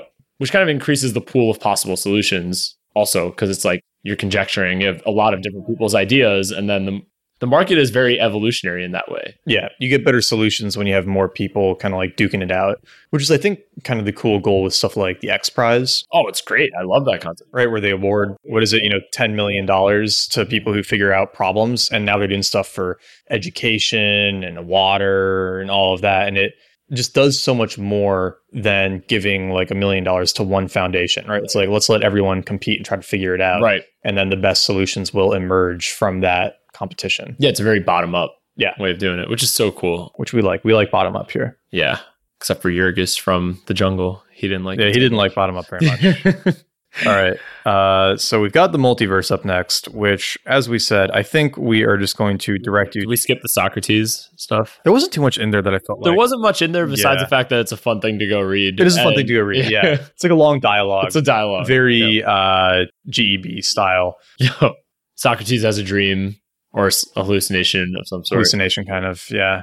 Plato was hilarious in that in that dialogue. He kept making fun of like subtle digs at Plato. Yeah. Plato kept misinterpreting Socrates' uh, things, and that was a cool little subtle way of showing. It was fun. Yeah. Yeah, well, also how we don't have direct writings from Socrates, which is very, you know, it's very interesting to think about Yeah. because who knows what the actual ideas were Well, yeah, and most stuff that you read from Plato that uses Socrates as a character is just made up. made up. Yeah. It's just his way of telling stories. Socrates said Socrates. Yeah, exactly. multiverse, we may have to. Multiverse, I think you just got to go try to read it on your own. We're not going to be able to explain it well here. Uh, and honestly, you don't need it really to get the book. no. It, it's like a fun interlude, but to get the core concepts, you you could leave out that chapter and you'd be fine. Yeah, I think so. But I would definitely recommend you go read that. Yeah, I would chapter. recommend It's reading it. Really cool. And I think it's I think part of why he has it in there is that he is trying to defend that theory Right. right? Because he seems very fond of it, and it probably doesn't get taken that seriously. Which Kind of like what we would do with aquatic apes. If we Yeah, were, If exactly. we were writing a if we were writing a book, we would have a lot on it. It would actually just be a whole book about aquatic apes in defense of the aquatic ape. and we could put a disclaimer like he did, like most biologists. Most biologists do not take this seriously, but they're all nerds stuck in their old ways. It's like all the uh, the Sphinx stuff. Have you heard or read any of that? no. Joe Rogan's had this guy on his podcast a couple of times, or there's a few guys who research this. What's the guy? uh, oh, I can't remember his name off the top of my head, but the the theory is basically that at least some portion of the Sphinx or the base of the Sphinx is a pre-Egyptian monument, Hmm. and, and this is based basically on a few things like water erosion and uh, some sort of like sound testing on the rock, and like a few other things they did that sort of helped them date the basin of the Sphinx and the location, and it seems like it could be quite a bit older Oh, than the pyramids. Which are already super old. Yeah, like 12,000 years ago instead of because like the pyramids, I think, are what, like 2000 BC, 4000? But the, they're saying the Sphinx is like 9,000, Oh or, like way older. Right. But anyway, I, I don't want to go too much into it. I find it super interesting. Yeah, tell me the guy's name when you get a chance because I'll go back and listen to those Joe Rogan episodes. Yeah. And and the thing is too is it's it's not unbelievable, right? We know with like Gokha Tepe that people were building massive stone structures way earlier than we thought they were. I mean, it's the the pyramids themselves are already like hard, like it's like amazing. we also still can't really explain how to do them. Right, Like how like people have tried to it's the aliens, man. No, I'm just kidding. I'm just kidding. this is not that kind of podcast. well, like people have tried to figure it out, right? Like they've tried to do it with you know wood and you know basic rope and stuff, and it's like really freaking hard. Yeah. So people are we're still not totally sure how they built those, and then. Uh, I mean, basically, the theory is like, okay, Sphinx might have been super old, like pre-Egyptian society. Uh, Egyptians discovered it and built their pyramids, you know, near it because it had some, you know, Significance to them, significance yeah. to them possibly because of this like older society, Right, right? But that they got wiped out by one thing or another, Right. Right, because you see really no technological advancement for that whole period. Well, if it was the Neanderthals, no, I'm just kidding. Uh, they died out. Yeah, they would have already died out, I think. Yeah. So there, you know, something probably happened that wiped out the society, and then maybe the Egyptians found it, whatever. Imagine how creepy that would, creepy slash cool that would be if you were an Egyptian who was wandering around this area and you stumbled across the Sphinx at that time before there were structures. That, would be weird. Just like chilling in the desert. would be like us walking around like some random abandoned area, and then you just come across like the tallest building in the world, Yeah. and you're just like, what the? You're like, Like- out in the middle of the Amazon. Yeah. And then you find just like a skyscraper. It's like, what the fuck is this doing here? like you would probably think there's something supernatural going on too. oh, almost certainly. maybe that's i mean i'm totally speculating here obviously my Yeah. um, we're off way off in la la land now but yeah i could like that explanation is very compelling Yeah. there's just something cool about these theories That's the thing is like, they're sexy I understand that it is definitely a minority view in paleontologists, but if it's true, that's really fucking cool. yeah Right. And when you listen to him, he doesn't sound crazy. And you can look at some of the research and stuff that they've done online. we don't sound crazy but we believe in the aquatic ape theory so yeah i'm just kidding Yeah, well, I think I think our thing is we're we're entertaining this stuff, right? Because and the thing that's unfortunate is that he is just like demonized by the paleontology community, right? really Or like the Egyptology community. Mm. see that's the kind of stuff that sucks where Yeah. it's like even with like the uh like any sort of like fringe theory right like examine it dispassionately like using science not Right. using like ostracizing someone for well, and most chasing a theory stuff that we believe now kind of started out as Yeah. a fringe theory at one And point. everybody knows that, right? Which is why, like, I don't know. It's like you got to respect the fringe theories and some, like, you almost got to take them, like, make sure to disprove them very clearly Mhm. and it's like dangerous to not do that, right? It's like almost irresponsible. Yeah. If you're if you're trying to disprove one of these theories, it's like irresponsible to be like, it's lazy. yeah, it's lazy to be able to just say like, oh, aquatic apes, that's outlandish. Like obviously that's not true. Right, without like actually chasing it down and do it's like strong manning versus straw manning. Yeah. The argument. It's like you got to take all the best things that this theory is talking about and then show why those are false. Yeah, exactly. It's like a debating tactic. Right. Well, not a debating tactic, it's like what debating is. Yeah, it's how to properly debate someone. Yeah.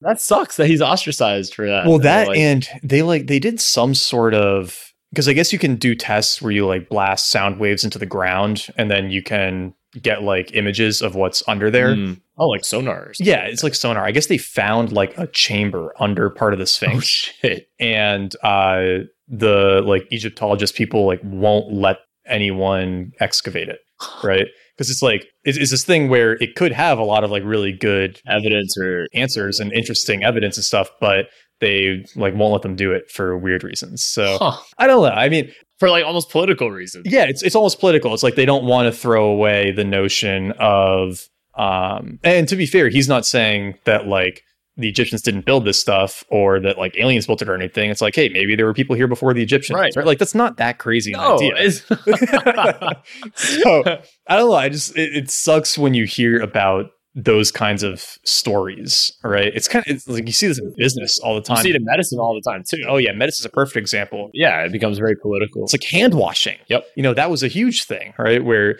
uh, there's a, that's actually where the term comes from, the Semmelweis reflex, right? Mm, yeah. Because it was the the guy Semmelweis was like, "Yo, we should all wash our hands," and they were like, "Nah, fuck that. We're gonna keep you know going from cutting up corpses to delivering babies. Everything's fine."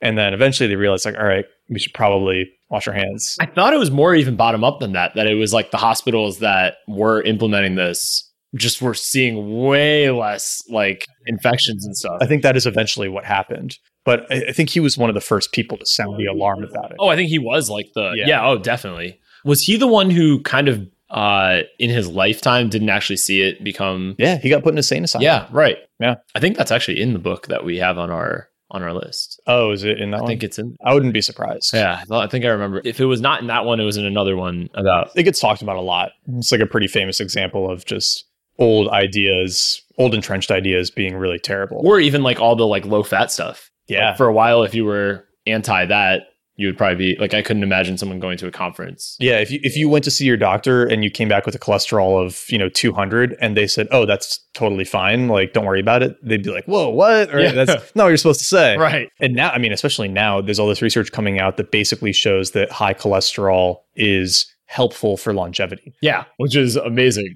Like one of the strongest correlations with increased all cause mortality is low cholesterol, right? So Well, because it's tied to a lot of uh, neurological disorders. yeah, neurodegenerative disorders, exactly. And it's also because it's such a precursor, it's a precursor uh, to a lot of essential nutrients as well. Oh yeah. I mean, especially for men, Yeah. it's like you use cholesterol to build testosterone, and your brain runs 25% on cholesterol. I would always argue about this with people ever since I like like the first time I came across this, I was like, your body wouldn't produce something on its own.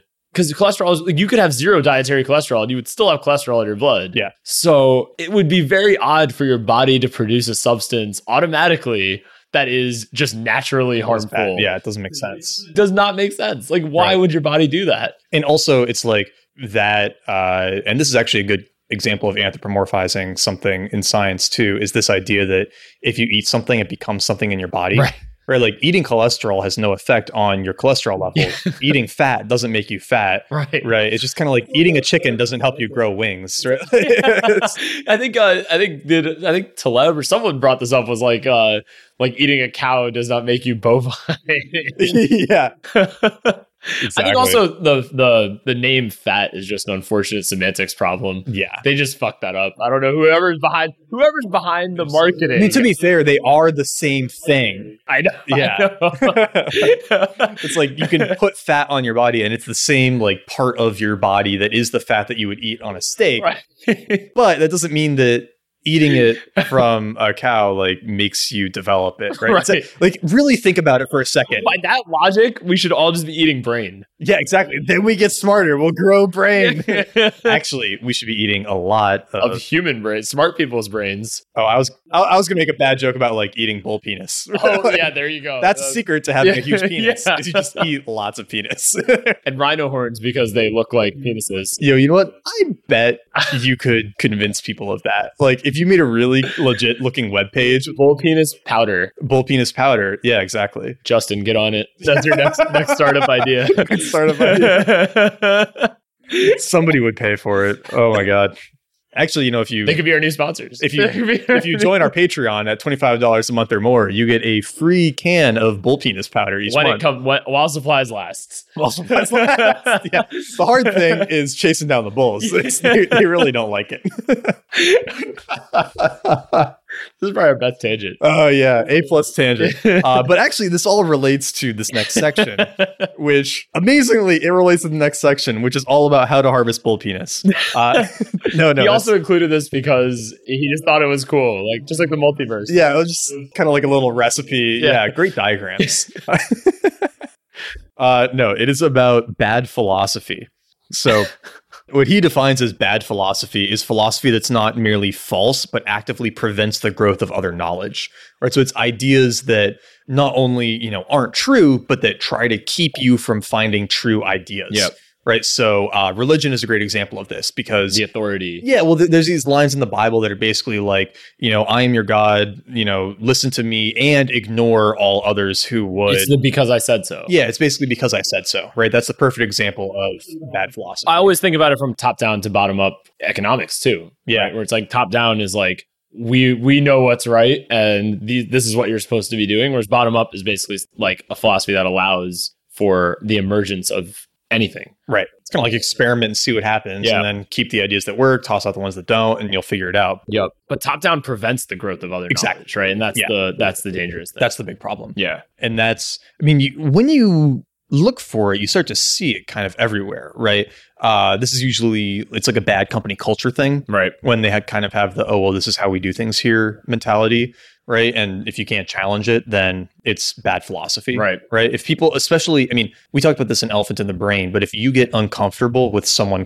questioning an idea of yours that's probably a sign that it's a type of bad philosophy for you too right it's not really a well thought out reasoned idea We've also thought about the was it you who brought up the uh crony beliefs? Yeah, well, that's why Kevin Simler, So elephant in the brain. Yeah. right? So one of the authors of Hell in the Brain. Yeah, yeah. So similar idea, right? It's like Yeah. crony beliefs are usually a form of bad philosophy, right? If you just believe something because it's socially beneficial to believe it, you will feel personally attacked when someone challenges it. It's a good way of reflecting on your own beliefs too, because Yeah. when you're talking to someone or listening to something, and if you start to feel overly triggered, it's a good indication that it might be a crony belief that you should look at. Yeah. I always have a hard time with it too, though, because we all do. I mean, that's why it's Well, no, no, no. I mean, because sometimes I get emotional in response to things just because I'm like so annoyed at the person for believing it. ah yeah. So you got to disentangle that. Yeah. So, like, as an example, I was talking to someone over the weekend who read the book on the China study and then immediately just like stopped eating meat. Right. Oh, I'm- And it's man. like been a vegetarian for three months. This is like a guy who does like competitive races and stuff. And it's like there's so many problems with the China study. And it is not that hard to like go online and find very compelling refutations to it. right. And then it was just like a struggle for me to like not be a total dick to this person I had just met, be like, your life is a lie, right? Uh, but then I was like, all right, so am I doing this because I have like a crony belief around vegetarianism, or am I doing it because I'm just like, Annoyed that this person fell for this thing. or- yeah, annoyed that he felt like it's hard to separate those, Yeah. right?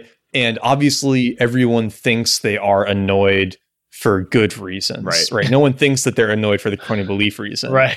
right so if you if somebody is you know like oh we should uh or, i mean to keep it on the reverse like everyone should be vegan right and they meet someone who eats meat and they get like angry about it to them they're getting angry because like how can this person think eating meat is healthy Right. right but you know to us on the outside it's like well they're getting angry because they have this like crony belief right or their values are being attacked and they're reacting emotionally That's actually a really good point.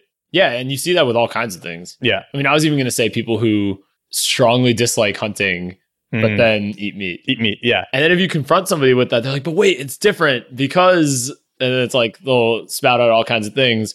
Or if they see a picture of a hunter, they're like, "Oh, that fucking hunters!" Mhm. Right? And it's like, "Well, how do where do you think your meat comes from?" Yeah, exactly. Do you eat meat? Yeah, Okay, well, like- which animal do you think is a better life? The one running around in nature, like having sex, playing, being happy, and then just dies one day? Or the like cow that's locked in a tiny little cage for its entire life, separated from its young, uh, like hooked up to, you know, a milking machine 24 7, right? Like walking around its, in its own shit until it, you know, goes to slaughterhouse one day. right.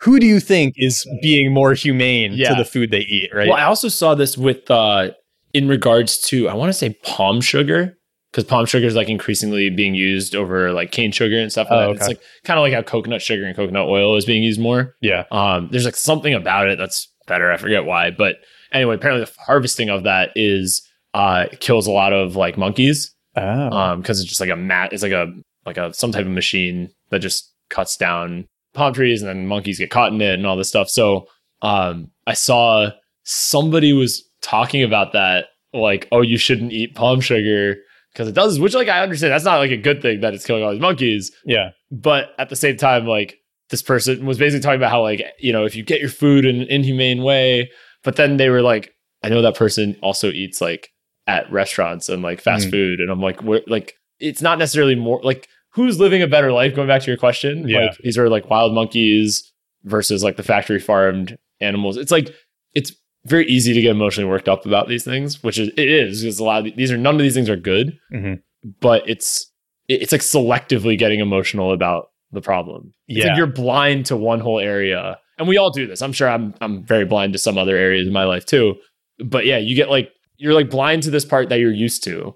And then you see this other thing that's like bad, but it's like not nearly as bad as the thing that you're blind to, and you get very emotionally worked up. Well, it's the same thing with uh, vegetables, actually, right? Because the vegetable harvesting process kills tons of small animals and Mm. like baby deer and mice and Yep. all of that. They just get like caught in the grinder, get chopped up basically with the vegetables. Yeah. So it's like, all right, if you're going to be a vegetarian because you think that killing animals for food is bad, then you also have to like shop at a local farmer's market or something. You can't eat mass produced vegetables Or like grow your own food, yeah, basically. or grow your own food, right? Because you're still killing animals for your food, you're just not eating them. right. And so it's it's weird because there's all these.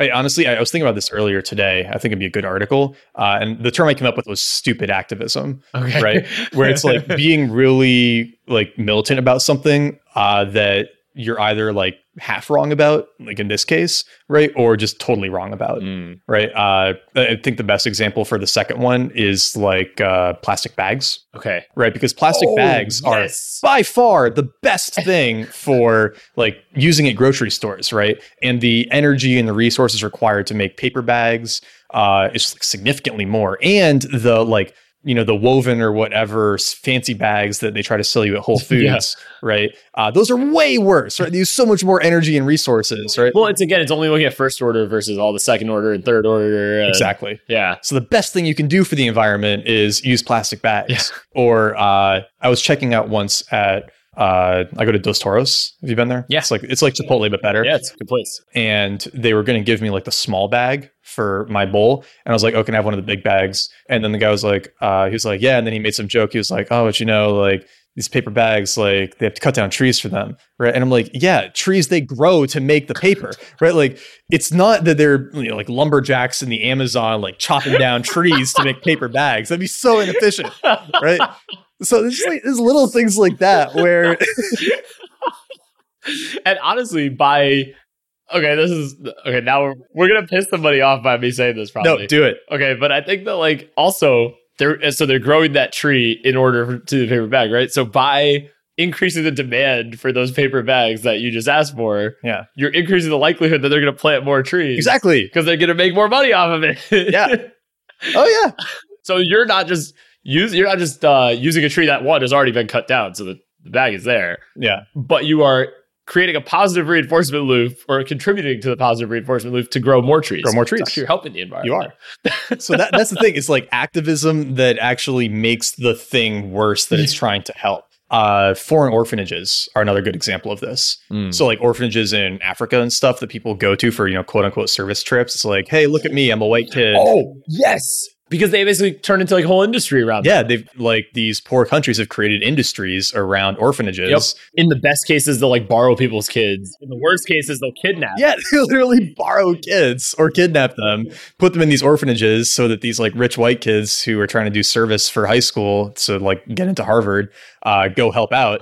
And so by trying to help poor kids in other countries, you're actually making it worse for them. Well, Tom's had that whole thing with like the free shoes, right? Yeah, they've just like destroyed the shoe economy.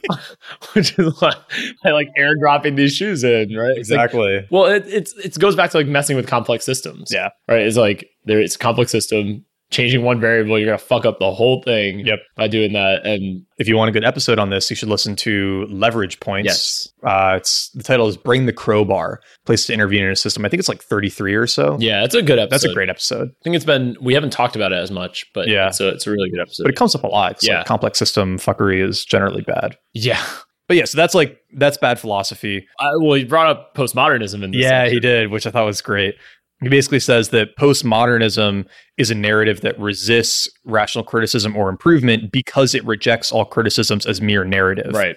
So, and then I like that he makes fun of it because he says creating successful postmodernist theory is purely a matter of meeting the criteria of the postmodernist community, which have evolved to be complex, exclusive, and authority based.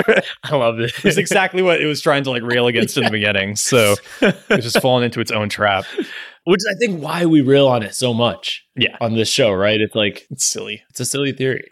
There, there are parts of it that are good. No, right? there Like, are, which we which you can go listen to Foucault. When we read Foucault, there were some good things. Yeah, you can go listen to Discipline and Punish. Yep. It's not a BDSM episode. No. It's about postmodernism. Although, I mean, we should tell people it is. Although it was They'll- kind of they'll painful to listen read. it. that was what my sister said. and When we I- were drunk. yeah, we were drunk. there was a little bit of light spanking involved.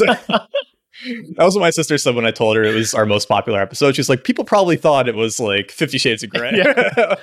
It's not our most popular though, right? it was at the time. Yeah, it was our most popular like week one, I think. Right? Yeah, yeah. Yeah, people were probably thinking it was about something else. probably. But well, it was still good. Yeah.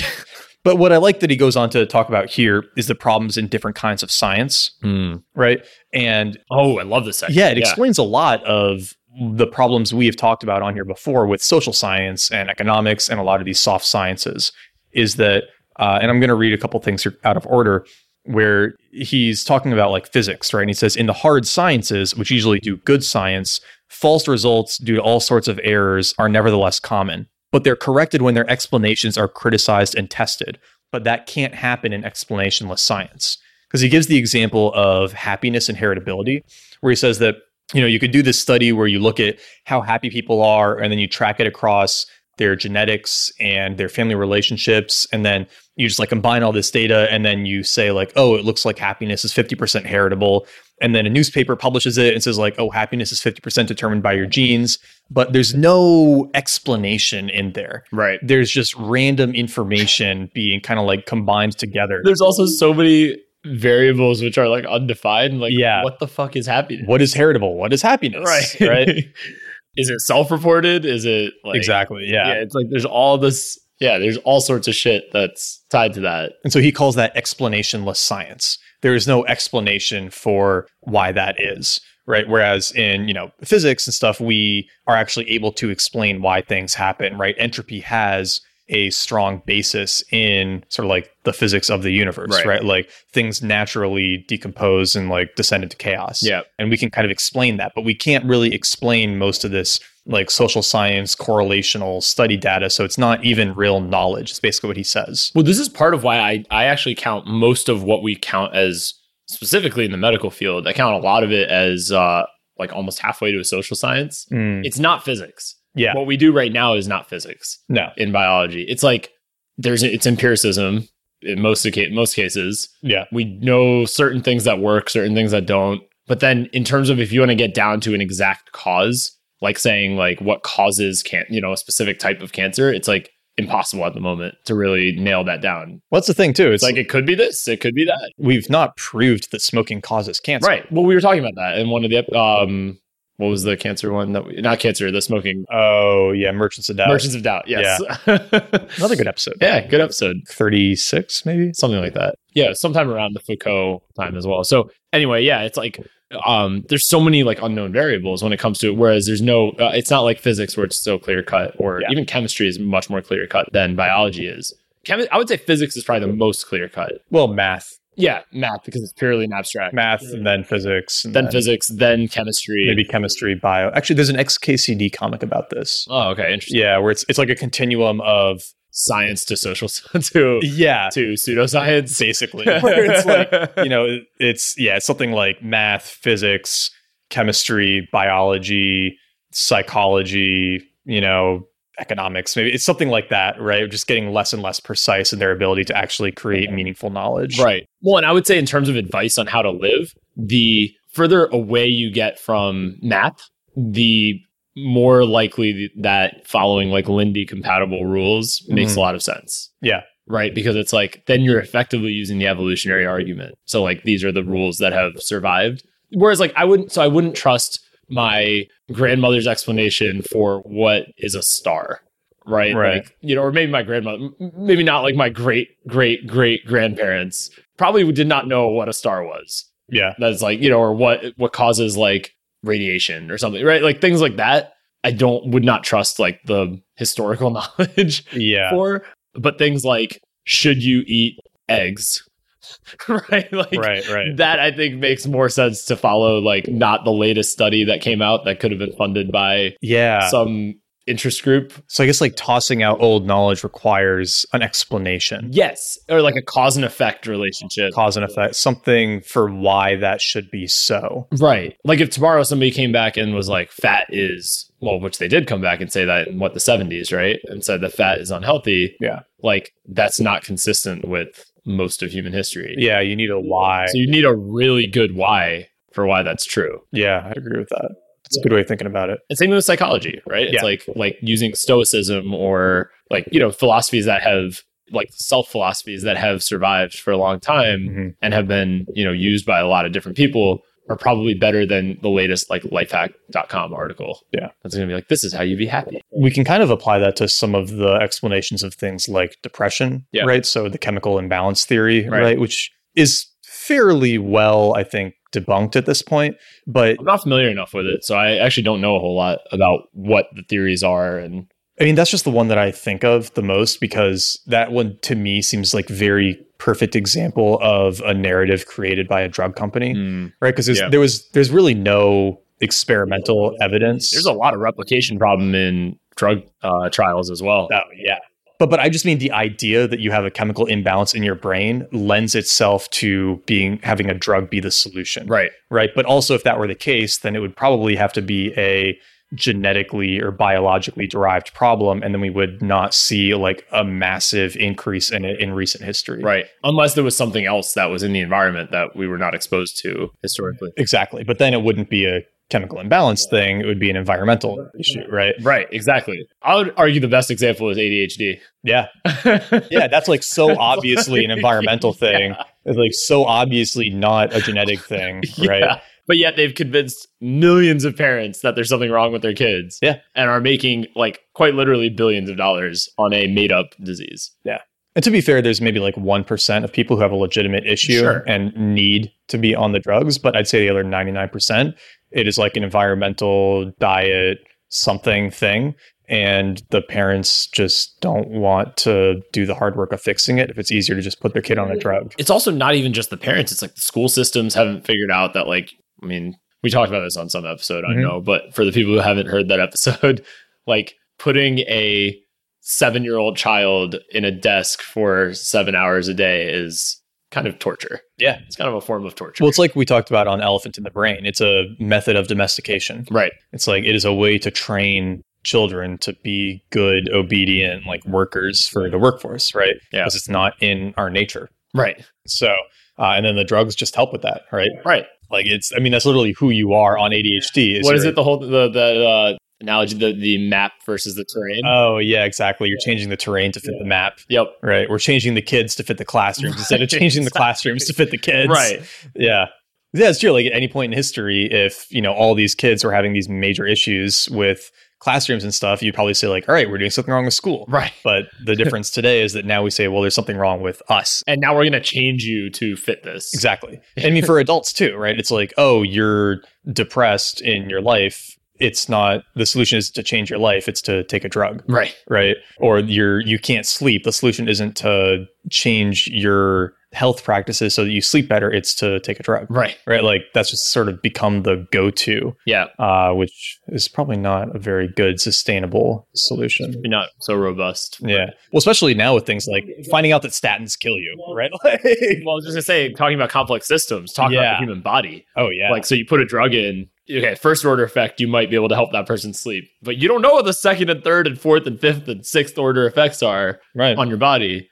Same thing with like cutting out, like let's say you cut out fat. Yeah. Right. That might do. Okay, it might have a first order effect that you can measure, but there's probably tons of second and third and fourth and fifth order effects that are only going to show up later. Yeah. Even if for no other reason than the need to replace it with other calories, which Right. will almost certainly mean eating like, way more carbohydrates. More sugar. Yep. Yeah. So bad philosophy. Yeah. Yeah. All right. We got to keep going. This is a good book. This, oh, this is a wonderful book. There's so many things we could go off of in here. Well, and that's the other thing. It is a philosophy book. More than anything, it's a philosophy book. Yeah. I think we can maybe skip the politics one. Yeah. I, I one, I found it a little confusing, and two, it didn't feel quite as relevant. Yeah. It also seemed more like a separate essay. Yeah, it did seem separate. It's kind of like the multiverse thing. Yeah. It's like kind of like tossed in there because it's kind of related, but also kind of not. He basically says that the way we vote right now is better than if we did like a runoff system Hmm. for reasons that are still a little opaque to me. It was something of like, there's not really a perfect way of doing it. I know he started with that Yeah. being like the, he was setting the stage. And then he was showed this few different options. And then he was like, this is the better. This is like the more fair way. Yeah, it sounded like he was saying the way we do it now is the most correctable yes. because if a political party fails to do well, they'll be almost entirely replaced in the next cycle. And so there's good skin in the game to do a good job. yeah, it was actually a skin in the game esque chapter. Yeah, kind of argument. Yeah. What el- I liked the next chapter though about beauty. Yeah. I love this section. it, it's basically like you know we think of beauty and art and aesthetics as subjective but then he is making the argument here that no there is objective universal beauty to be discovered uh, because for no other reason than that we find flowers beautiful right and there's no reason a flower would have evolved to be attractive to humans Mhm.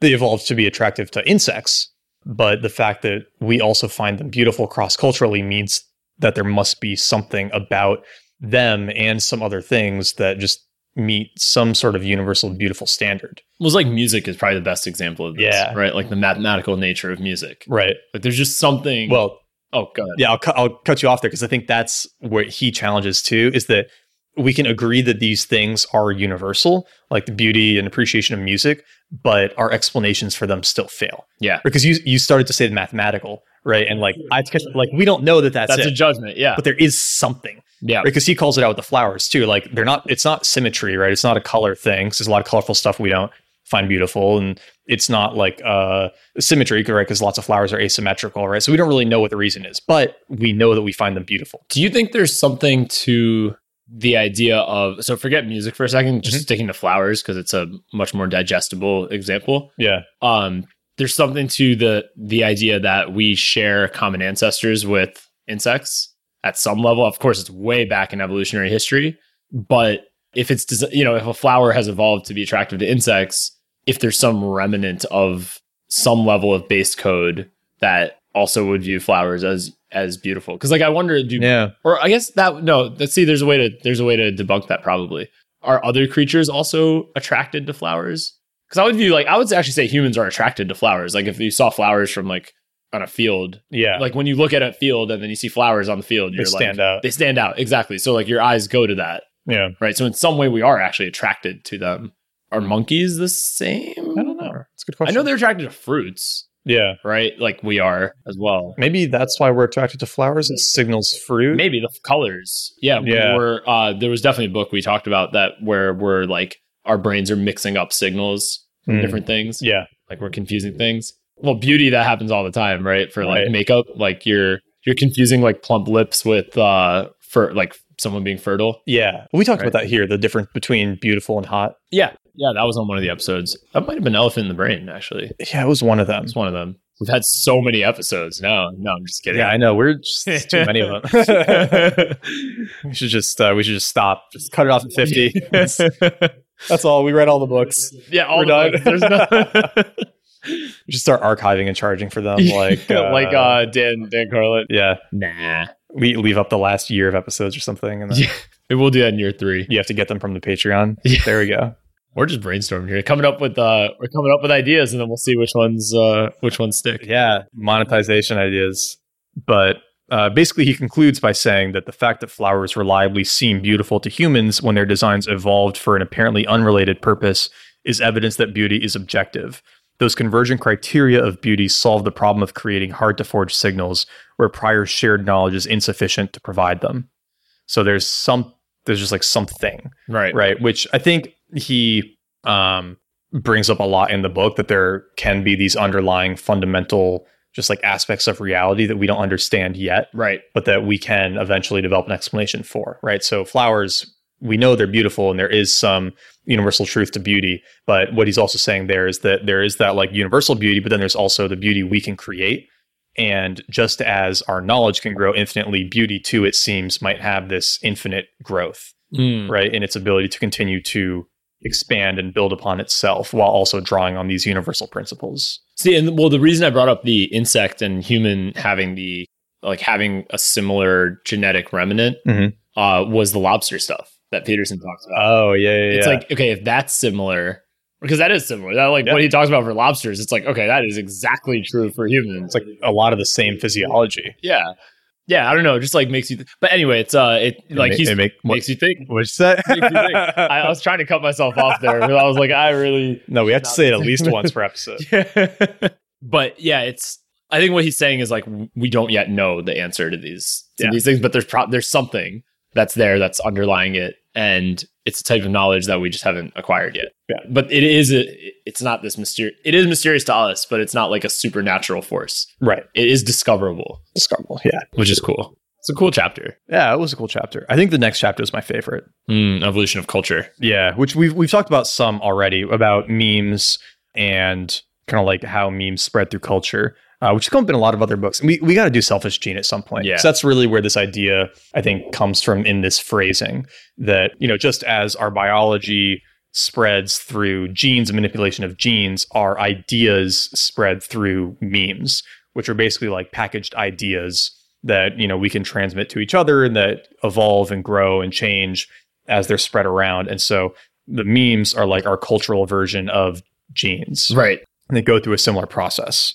So, what he's kind of exploring here is that when memes change, uh, what are the conditions where they change for the better and how Right. do they change?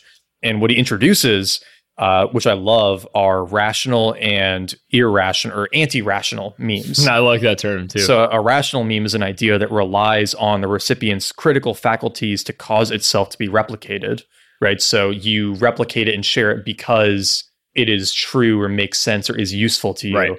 But an anti rational meme is an idea that relies on disabling the recipient's critical faculties to cause itself to be replicated. This is like flood geology, Right. right? You know, you're Exactly. you're proving your adherence to the faith by spreading this idea.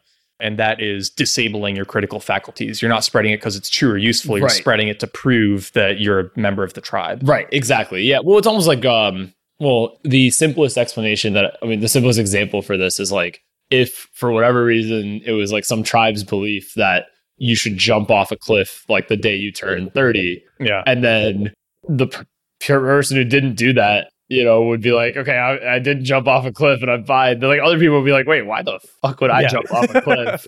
Maybe I'll not do that too. so that idea would spread very quickly because it's just useful. Yeah. Like people just would rather not be dead. Right. right? And to prevent that spreading, you need an anti rational meme to block it, which could be like, oh, the god is going to punish. like your children or something if you don't jump off the cliff at 30. Yeah, exactly. Yeah, that's just like a very super simple example, but that it's an easy way to picture that concept. Yeah. That you need then you need some other form of idea to prevent somebody from using the rational explanation. And memes, uh, as Deutsch is saying, uh, it sounds like survive and thrive on their ability to get you to replicate them. Right. It's like genes. Yeah, it's like genes, Yeah. right? A good meme that will spread successfully is one that, you know, is useful and valuable in some way so that, you know, it gets shared Right. and told. Whereas, you know, the ones that are not particularly useful or pragmatic, right, don't spread nearly as well. And Although the one, uh, I guess, slight problem with that is is that humans are super lazy, and that's sometimes what's useful and rational is not easy yeah. to do. Right. So it's like way easier to just eat like burgers and ice cream and brownies. It feels way better. And if some doctor, like, can you imagine if there was a study that was like, pizza can save your life, right? Or pizza prevents cancer, and that's like the headline. Do you know how many times that article is going to be shared? Oh yeah. Like, anytime there's a study that's like alcohol increases your lifespan, that shit gets shared so much Oh yeah, cuz people want the because justification. it justifies people be- people's behavior, right? yeah. So I don't know how useful that is, though, right? like, I guess like that's what I'm saying is like there's some weird like Oh yeah, I see what you mean. there's some weird like edge cases where like mostly it's it's not that. So here's the thing though. That information is useful because it's enabling, That's true. right? It lets you do what you want to do. Yeah, that is not necessarily an anti rational meme, even though it's wrong, I see. right? Yeah. Because I, I think that's the distinction here is that something can be rational and wrong. Yeah, that's a good point. And it could also be anti rational and true. Ah, yes, you're correct about that. Yeah. Right? So what's, what would be a good example of an anti rational true meme? I was gonna say like some of the some okay, this is again might be controversial. Mhm. Some of like the uh like some of the traditional gender rule stuff, Oh, yeah, that's a good example. right? That's like a good example where it's not necessarily like okay, objectively you could say like why can't a man do any job a woman can do? Why can't a woman do any job a man can do? And like objectively, you're probably correct. Yeah. But like, will you be happy doing that? There's like all these other questions that come in into that, and uh, biology al- obviously has a say as well. But um, it feels anti-rational to say that like you know there are just certain societal roles that women can do that men can't do, and there's certain societal roles that like men are better at doing than women. That feels anti-rational. But maybe it's not on another level because objectively, then biology would tell you. I don't know. Yeah, it's hard. I'm Yeah, I don't know. It's like where do you draw the line of like what's trying to think what would be a good one. Because if it were an anti rational meme, it would mean that it would have to be biology would be false. We'll show you the opposite too. Well, I'm, I'm trying to think like more conceptually, right? So an anti-rational meme would have to be one that makes you not think about the subject anymore. Ah, yes, it just shuts it down. Yeah, just be like, nope, this is true, right? Yeah. And so, is there any case where there are true things that we do that? I guess there are silly ones like you should drink water, right? Mm-hmm. Like I'm not gonna sit around and analyze whether or not I should drink water each Right. day. Like I don't need a rational meme for water consumption Right. right? Like an anti rational one that shuts down my reasoning around water consumption is actually Good for you. yeah. An idea that relies on disabling the recipient's critical faculties to cause itself to be replicated. Okay, so it's about how it replicates by disabling critical faculties. Maybe it's just like easy to remember rules, like drink eight glasses of water a day or whatever. Oh, yeah. That's like just easy to remember Yeah. and it's useful. So in that case, actually, yeah, in that case, the pizza pizza curing cancer would be anti-rational, right? Because you need to not think about it to spread it, Yeah. right? Well, because I was even thinking for water, right? Like to say like eight glasses of water or whatever, X X number of ounces of water per day. Yeah. Is not really a rational number to give because it depends on your physical activity. It Right. depends like what you were doing. Like, I don't know, just like that number is It's just a helpful kind of random heuristic. yeah, what the humidity is outside. There's like all these like to get the actual number would require a lot of taking into account a lot of other variables. Yeah. But for just to remember and spread the idea, it's a very catchy, like easy thing to say to especially to a kid. You're like, oh, you should be drinking eight glasses of water a day. Yeah, that's a good point. So it is it is useful while being anti-rational. It's easy to spread. yeah, and it's not entirely false. It'd be much harder if I was like, you need to take the humidity that it shows on the weather app of your phone. Oh, yeah, calculate your weight. Yeah, multiply that by like the number of hours of physical activity you did that day. Add your pulse in. How often did you pee? to- yeah. exactly. How much salt did you eat How much today? salt did you eat? Yeah. yeah, you would just be like, "Fuck this, I'm not." yeah, fuck this. I'm drinking the eight glasses. that. uh, but I I mean, I think what he's generally getting at though is that we mostly want society to transition towards rational memes away from anti-rational Yeah. memes. But we have a lot of anti-rational memes that we still use and hold on to, right? Like the type of clothing we wear Mm. and the way we act around people and uh, the way we decorate our homes, right? He, you know, he says here, consider how you would be judged by other people if you went shopping in pajamas or painted your house with blue and brown stripes. That gives a hint of the narrowness and conventions that govern even these objectively trivial and inconsequential choices about style and the steepness of the social costs of violating them. Is the same thing true of the more momentous patterns in our lives, such as careers, relationships, education, morality, political outlook, and national identity? Consider what we should expect to happen when a static society is gradually switching from anti rational to rational memes. I think that actually captures a lot of, uh, and I'm not using political terms here, I'm using like conceptual terms, liberal and conservative conflict. Yeah. Is that conservatism is technically kind of anti rational. Right. It's trying to keep things s- static and the same. Yeah. Whereas liberalism is generally at least pro rational. It's not necessarily rational, but it is pro like using your reasoning faculties to decide what makes the most sense instead of just saying like, no, this is the way it is. Right.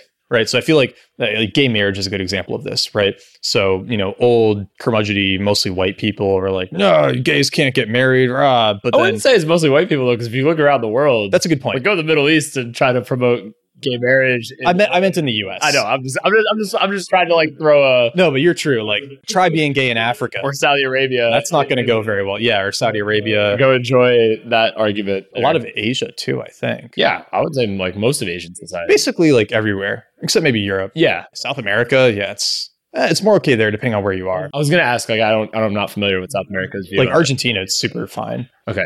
but I know there are some South American cultures where it's less okay. Hmm. But probably still not like the level of Asia and Africa. I yeah, imagine or I mean, I think Africa is particularly bad, Yeah. and Saudi Arabia, or like Middle East, Yeah. right. Any any Arab or not Arab Muslim, but Yeah. um, it's going to be bad news. But anyway, in the U.S., right, it's like all these all these old white dudes be like, Yeah. "No, gays can't get married," and then our generation is like, "We don't who care." cares? Yeah, like Yeah, I mean, honestly, that was kind of how I thought about it more. Was not like a like, yeah, like they need rights, right? It's just like a who cares? Like obviously, yeah, like- it's like it doesn't affect me. yeah, it doesn't affect Yeah, me, like- right? and that was sort of the more rational meme, I think, taking over the anti-rational, like keep things the same. Right. Yeah, it's not saying you have to go get into a gay relationship. Yeah, That's not like what the argument is. The argument is like, should these people who want to do this in a way that doesn't affect you right. be allowed to go do it? And honestly, that is actually the better rational meme.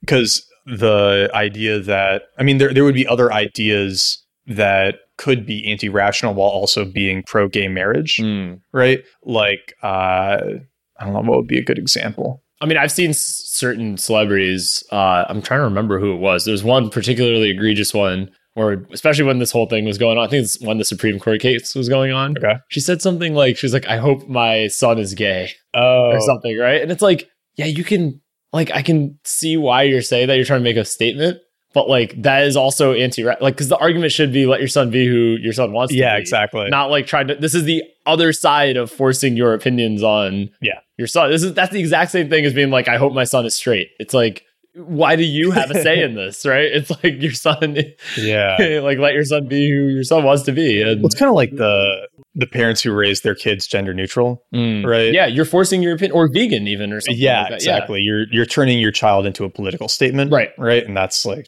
not cool. Right. And that's not cool either way. That's not Right. cool if you're also trying to, you know, be like any opinion you're trying to force through your kids is like kind of immoral. to Yeah. do it that way. Well, and I, I think that Mm. the marginalized opinions sometimes get like a free pass Mm. in some like it's harder to criticize someone for raising their kid gender neutral than it is to criticize someone for raising their kid as like a Nazi. Right. Right. Yeah. But they're both fundamentally just ideologies. Right. Right. And one is not technically more right or wrong than the other. right. But there's a lot more social baggage with uh, you know, raising your kid to be a Nazi. Right. So it gets judged differently, but they're both anti-rational. Like they're both anti-rational memes. Yeah, exactly. Yeah. It's like, no, this is how you should be, as opposed to like you should decide how you should be. Right. Yeah. You should make your own decisions at least. Yeah. I thought this was a pretty cool chapter. Yeah. I think it's a great dichotomy. It's also a great distinction and a great point he made about Western civilization Mm. there at the end. Yeah.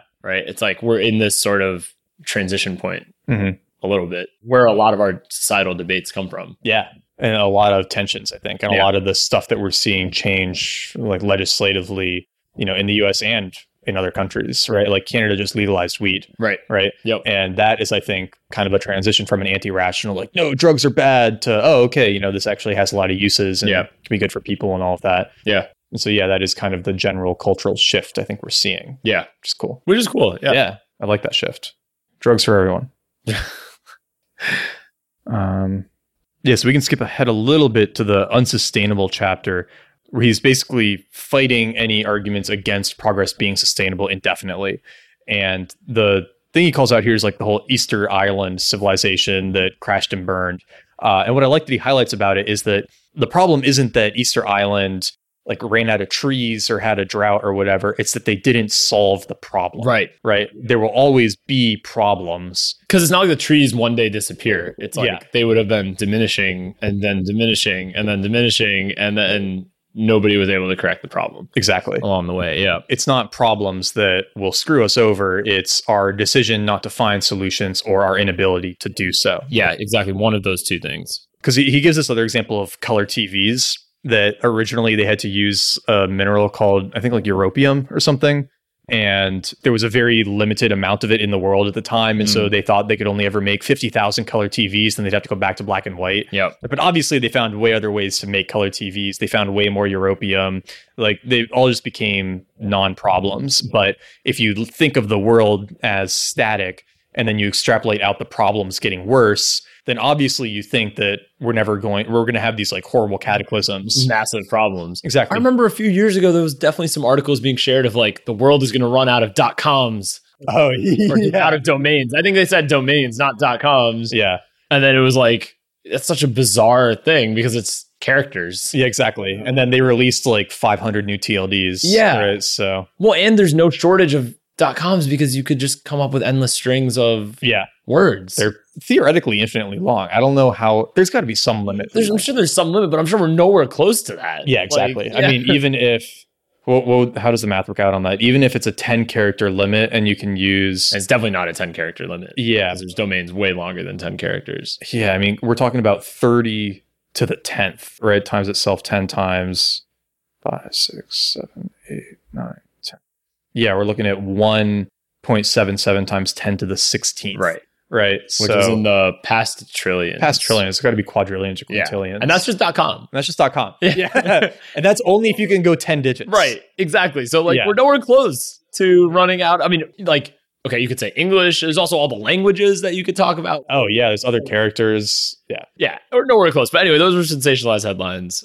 But yeah, it's like when there's things like that, when you view it that way, right? Like there's a finite amount of this stuff, and we'll never figure out how to do this. Well, and he makes this distinction here between the pessimistic and optimistic conception, right? Which says the pessimistic conception is that humans are wasters. They take precious resources and madly convert them into useless colored pictures. This is true of static societies. Those statues really were what my colleagues thought color televisions are, which is why comparing our society with the old culture of Easter Island is exactly wrong. Right? We're not a static society right? The optimistic conception is that people are problem solvers, creators of the unsustainable solution, and hence also of the next problem. In the pessimistic conception, that distinctive ability of people is a disease for which sustainability is the cure.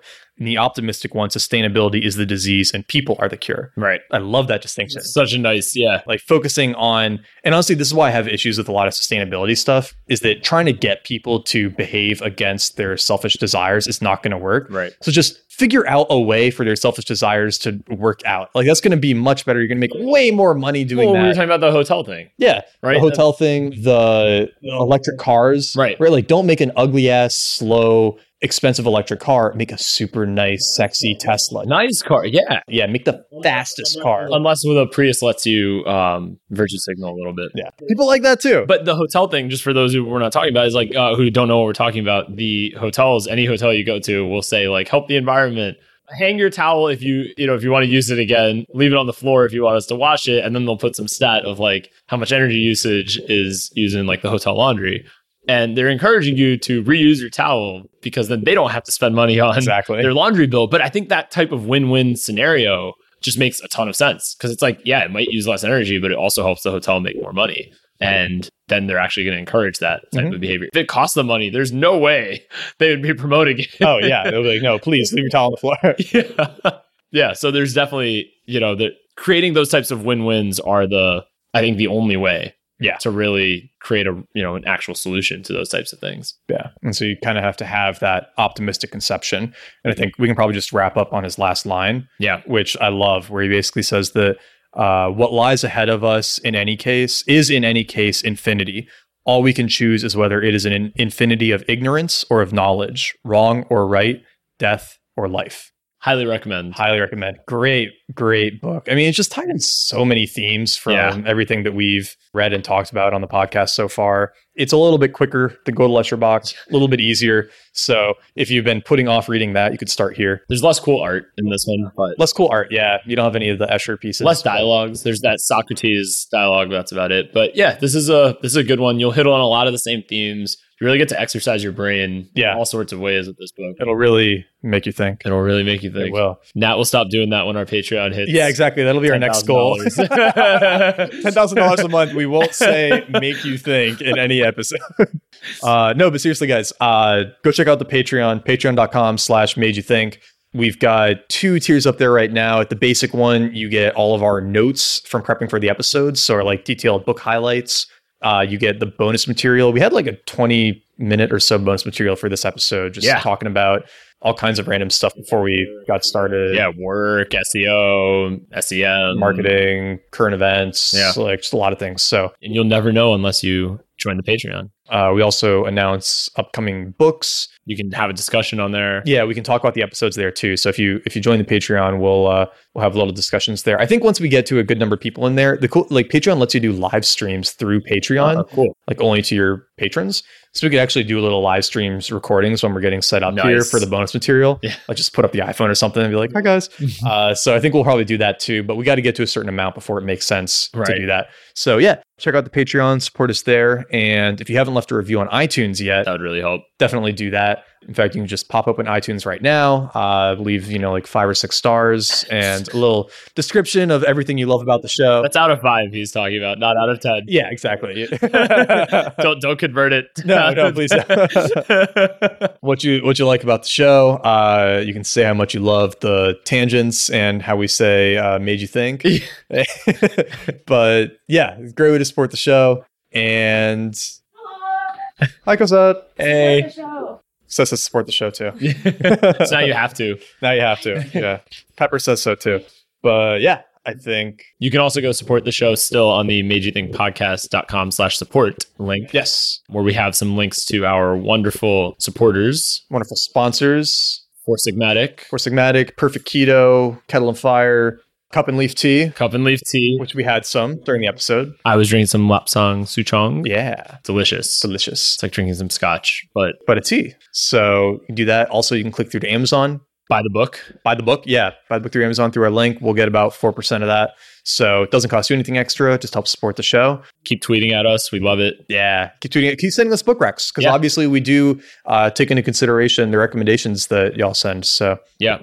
please do that. Uh, and you should also join the email list. Yeah. You, I'm sure you've already done that. Yeah. We always say that. MajorThinkPodcast.com to find that.